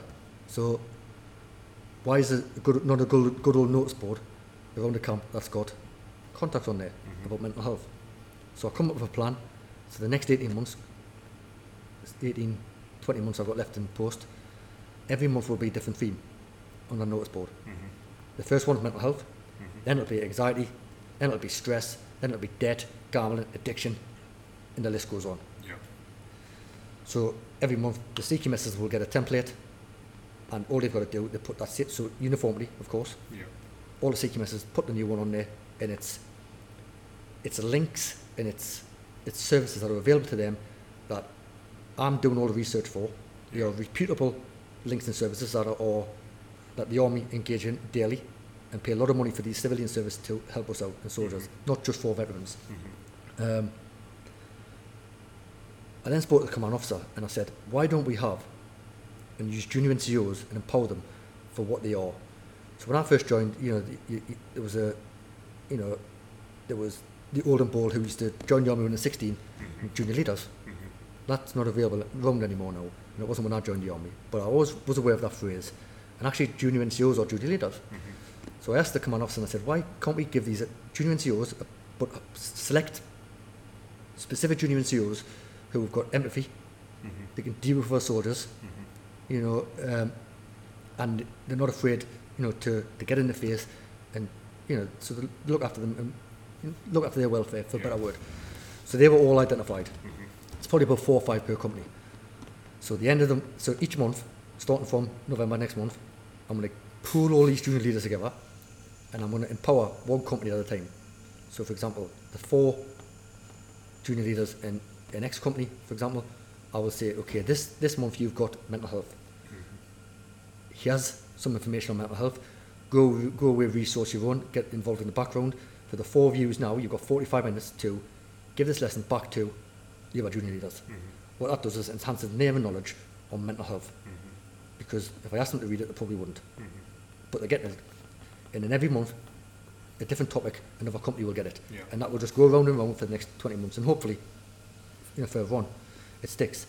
Um, and these, I'll empower these now, and because they've got a duty. The reason why I've called them junior leaders because it's people who live in accommodation with the soldier. So if you're if you're hearing, a, for example, a soldier having a, a bad conversation with his partner, you know, of his wife, well, his partner, or um, a loved one, his mum or his dad, and he slams the phone down, he comes out of his room and he's, he's upset, he's upset about something, and that junior leader will go, how's it going, mate? All right? Hmm. Bang, you're there. You, Yeah. You've got that issue. Front line, Yeah, front, like, you know, early warning system, platoon sergeant. I think you know th- there's a bit of an issue here. He, he had a bit of an issue with his last last night. Okay, let's call him in. Platoon sergeant, a bit more life experience. Get to the root cause because the root cause is might not be mental health. It just be something that we can sort out. Mm-hmm. Can it be a few days back at home with his mm-hmm. family you know, to sort this, these issues out? The soldier will never come forward and ask for two or three days off, but can we do that as a chain of command? Um, doesn't need any help from another service. Bang, we can get that straight away. Um, issue probably solved. The thing is with this and with what you're saying is about putting these plaques on on the, on, on, on every month. The more look at it from the outside, the more it's the more it's there, like the more of, of an option, or the more it's in someone's you know eyes, as it were, the more okay it's going to be. Whereas if it's because in the past, mental health has been like a like a, a, a child that no one wants to talk about. So whenever it's brought up, everyone's like, ah. But the more and more it's, the more it's readily available for everyone, the information, the, the numbers, the contacts, the more acceptable it's going to be for people to go to it. And it's not going to be a case of, you know, because I was, it was never, it was never something that was ever spoken about when I was in, for sure, like never. And maybe maybe the future of I, I you know I don't know what the maths tests you know the maths are training but maybe mental health needs to be maybe the welfare side of things needs to be its own maths test part of the maths test as it were so people go every year and then it becomes a regular thing that you know which what you all seems to be starting where it becomes the norm where people are talking about it Yeah, you, you're right. So, so there's a there's, there's, a, there's, there's a name now. It, it's called you know OpSmart, and it involves mental resilience training, which they are heavily involved in at ITC Catterick. So recruits are getting involved with this. You know, gives them mechanisms to when times are hard, you know, to um, to pick themselves up. You know, coping mechanisms when things are difficult and, and they've got challenges that they've never been faced with before. How can they overcome them challenges? So that's absolutely fantastic. Uh, and the lead for the army now was, was the lead who was at, at, at ITC at the time. Uh, and he, he's amazing what he does. You know, he fully beds into this. Uh, and again, when I asked him and, and, and made contact uh, a few weeks ago, he sent me all these these new initiatives that the army have started, and, and it goes, and it, it sort of follows on from what you said there. Uh, mental health awareness training, you know, it's very, it's one of these, it's one of the courses that, that this team puts on, and once, and I mean, this is a fairly new thing, uh, the, the mental health stuff, the, the awareness courses that, that are put on there, and once each unit becomes becomes aware of this, and, and I'm going to make my command officer, you know, aware when when he gets back uh, from from post to a leave, we will get after this, and we will every company two IC will will, will, will front load their you know their, their troops onto this to have that course because why would you not? You know, it's it's it's it's making people more aware, uh, and and not just that, but how to cope with the, the, the, the stuff that you get taught there on the courses. It helps you it helps you deal with them issues because it, it tells you how to think and and you know online coping strategies and you know to, to work alongside to then help you. Um, I think you know for the, you look at the, where people come from, so you know regional level, so northeast, northwest, southeast, southwest. When they go on leave, you know how can reach, who can reach out to? Well, you know the welfare team back here. So me and my team, you know, first and foremost. But what what's around, you know, close to them locations? So we were gonna we're gonna we're gonna create a map, you know, map of the UK. You know, obviously include Scotland, you know, Wales and Ireland. You know, there's a bit of research from my team, but to then look at and check on all these lo- check on all these these these services to make sure they they're not going to charge people over and be, you know beyond. But, but actually, what help do they give them? So we're going to we're going to list them. We're going to put them put them on the line uh, the lines as well. Um, we've just got a we've just got a welfare house. So we've never had a welfare house for a few years. It got handed back. So I then thought, you know what what what stresses troops out um, if they've got no money? Well, I can't go home for weekends, so mm-hmm. they're going to stay here. But mm-hmm. what, what can we do? Well, that welfare house means families can come down, stay in the welfare house mm-hmm. instead of staying in the hotel down south because it costs a lot of money. Eleven pound, 11, 12 pound a night maybe. You know why? What families would do that to come and see the son, you know, the daughter, you know, down here. So we we just started that up, and it's been accepted. So I've got I've got a house now. Um, we've got magnets for the families, where the magnets used to have, if your house breaks down or your gas goes, your electricity, these are the contact numbers. Well, guess what? I've now put domestic num- numbers on there when, when families fall out. Instead of the police getting called, the wives can phone up the helplines, um, the Samaritans. You know, when it gets too bad, you know, self-harm, suicide, families can phone the Samaritans instead of just phoning directly to the welfare. And th- then it gets same process. So I'm including these on the, on that. So it's not just soldiers that I'm, that I'm looking out for. You know, I'm looking at getting um, newsletters for the battalion. When you deploy, you do a newsletter on tour and it gets sent back to the battalion for the families. But why don't we do one when we're here? Because there's always something going on. Now that back that back page of that newsletter can be miscellaneous info on there, mental health, and other stuff that's going on battalion, you know, adventure training, but just stuff on there where the back page is going to be, boosh, this is what we this is what we've got going on now. Um, you know, the, the arrival procedure at camp isn't what as good as what it could be, because if it was, you'd be shown where the welfare is. So straight away, that's an initiative really one of the companies has taken on now, Y Company, um, where three or four soldiers turn up at the gate from from ITC Catterick. There are certain things that you've now got to do mm-hmm. before you get bedded in with mm-hmm. your with, with your with your section, your platoon, and one of them, in my that I'm bothered about is the company welfare. Mm-hmm. They get that welfare brief that I give to the companies. This is what support's available. Break myself down again to the new lad. So straight away, he now feels part of the family. He now feels on that day one when he's intimidated, he's he's got four five hundred soldiers around him that he doesn't know from anywhere, and that's going to be quite daunting. But but if he's got a welfare, you know, he's into the welfare straight away, and that's just fantastic because he can just come and ask me, you know, a question when if times are hard, and I can, you know, I, I can give him that information. Um, I give everyone my personal phone number, and and I did that because one hasn't been done before, but it doesn't mean I, I can't do it, you know. And I just thought, you know, it, it it's it's a.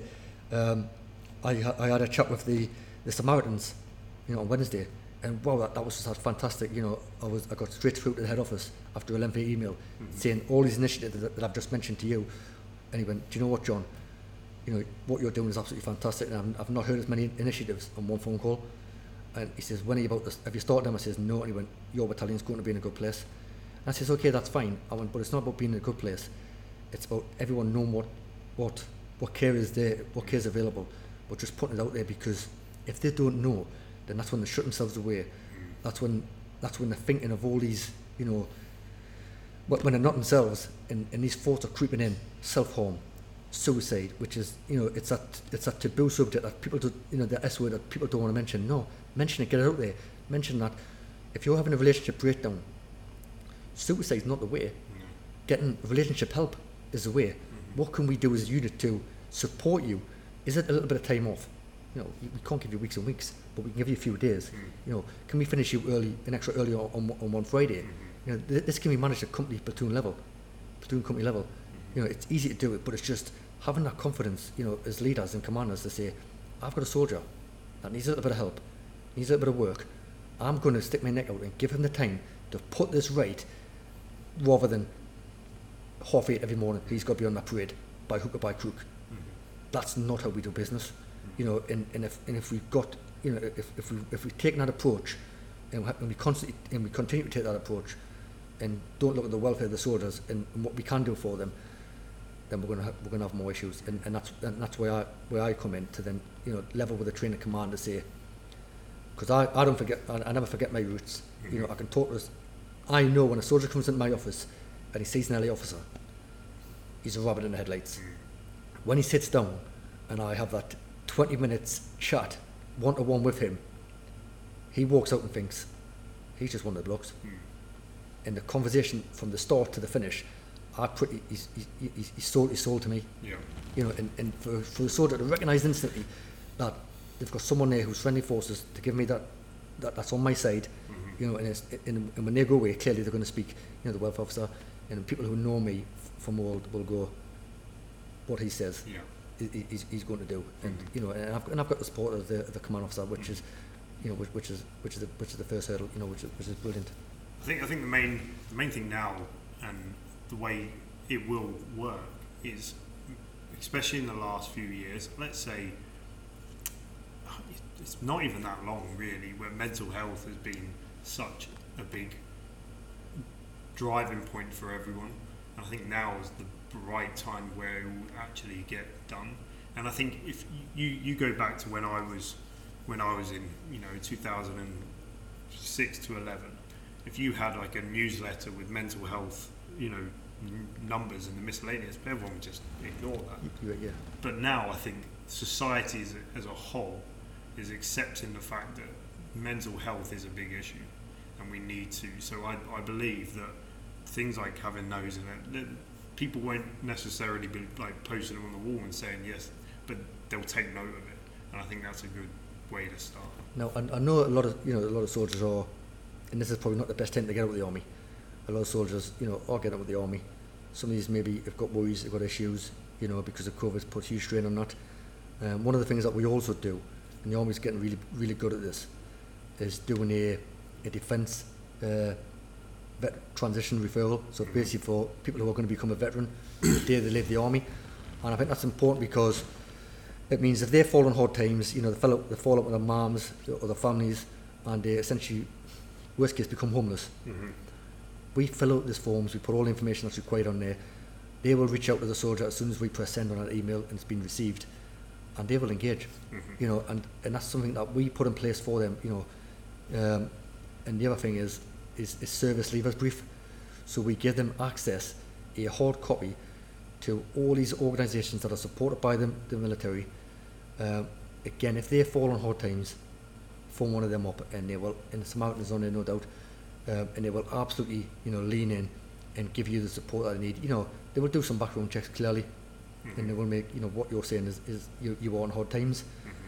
But the army put a lot of money, in well, the MOD put a lot of money into, in, into these charities uh, daily to provide that service for the soldiers, and, and they must know about it.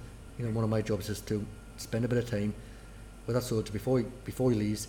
That, that form is complete, and he gets that he gets that brief from me. But also, you know, I offer to give that soldier a reference. Mm-hmm. You know, if, if he wants, yes, it's a little bit of, it's a little bit of my time, but you know what?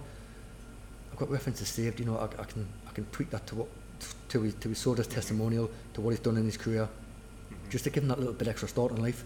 You, know, the needs, and and, he, and of course he can always you, know he can be out six months and he can, can call me up because if he if, if he doesn't want to use these charities, if he doesn't want to use the uh, the defence you know referral the veterans, you know we, we, we once a fusilier always a fusilier. We've got the regimental headquarters, you know, who may be able to, you know, they do a lot of work with the veterans. You know, they may be at the same post and, you know, and just look at this from a different angle. You know, and the work that they do is absolutely fantastic at the regimental level. So it doesn't just sit with the unit. You know, it, it, the regiment is bigger than, ju- than you know, just a battalion. You know. Yeah. Um, Is there any? So we've spoken about. Is there any? Um, you know, the Samaritans and other organize any organ other organisations you want to kind of shed light on? I mean, yeah. So, I mean, when I was growing up, growing up, you know, the Help for Heroes thing, you know, I wasn't really, uh, I was really on board with, you know, and, and, I, and I think that's probably because of the media, you know, put a, you know, the things you read and, and you know, and I always used to, my own sort of man, I never believe what you read or hear in the, in the papers or the media. Um, but you know, when, when you speak to senior officers, you know, some of the work that you know Help for Heroes does, it's absolutely fantastic, you know, and you know, I, and I can see why people you know use that charity. So I'm, I'm really supportive of that. Um, Blesma, I'm really supportive of that charity because you know I've got a couple of lads who were you know, who are now amputees. You know, Tony Harris I think was was was part of that. Um, you know, Andy Barlow, you know, uh, MC, he, he, was, he was part of that. Um, or is he, is he George Cross? He's, he's, one of the two. Um, and them charities, you know, fully support them lads. And, they, you know, and, and I think yeah, young Barlow, he, he works for that charity now, and I think Tony's done a bit of work for them. Um, so certainly them two, but um, but my, my primary sort of charity, and it is a charity, it's the regimental charity, and it's the uh, Fusilier Aid Society. Why I mention that is because um, I've done a lot of races, endurance events, marathons, ultra marathons in the past, and I've sort of requested money, and I've said, you know, do it, do it, do some sponsorship, and you know, top that, top that fund back up. Um, I probably failed to do that every time and just sort of took the money, uh, but knowing that charity was there. But why I mention it now is because we just had one of the corporals who was involved in a very very serious accident.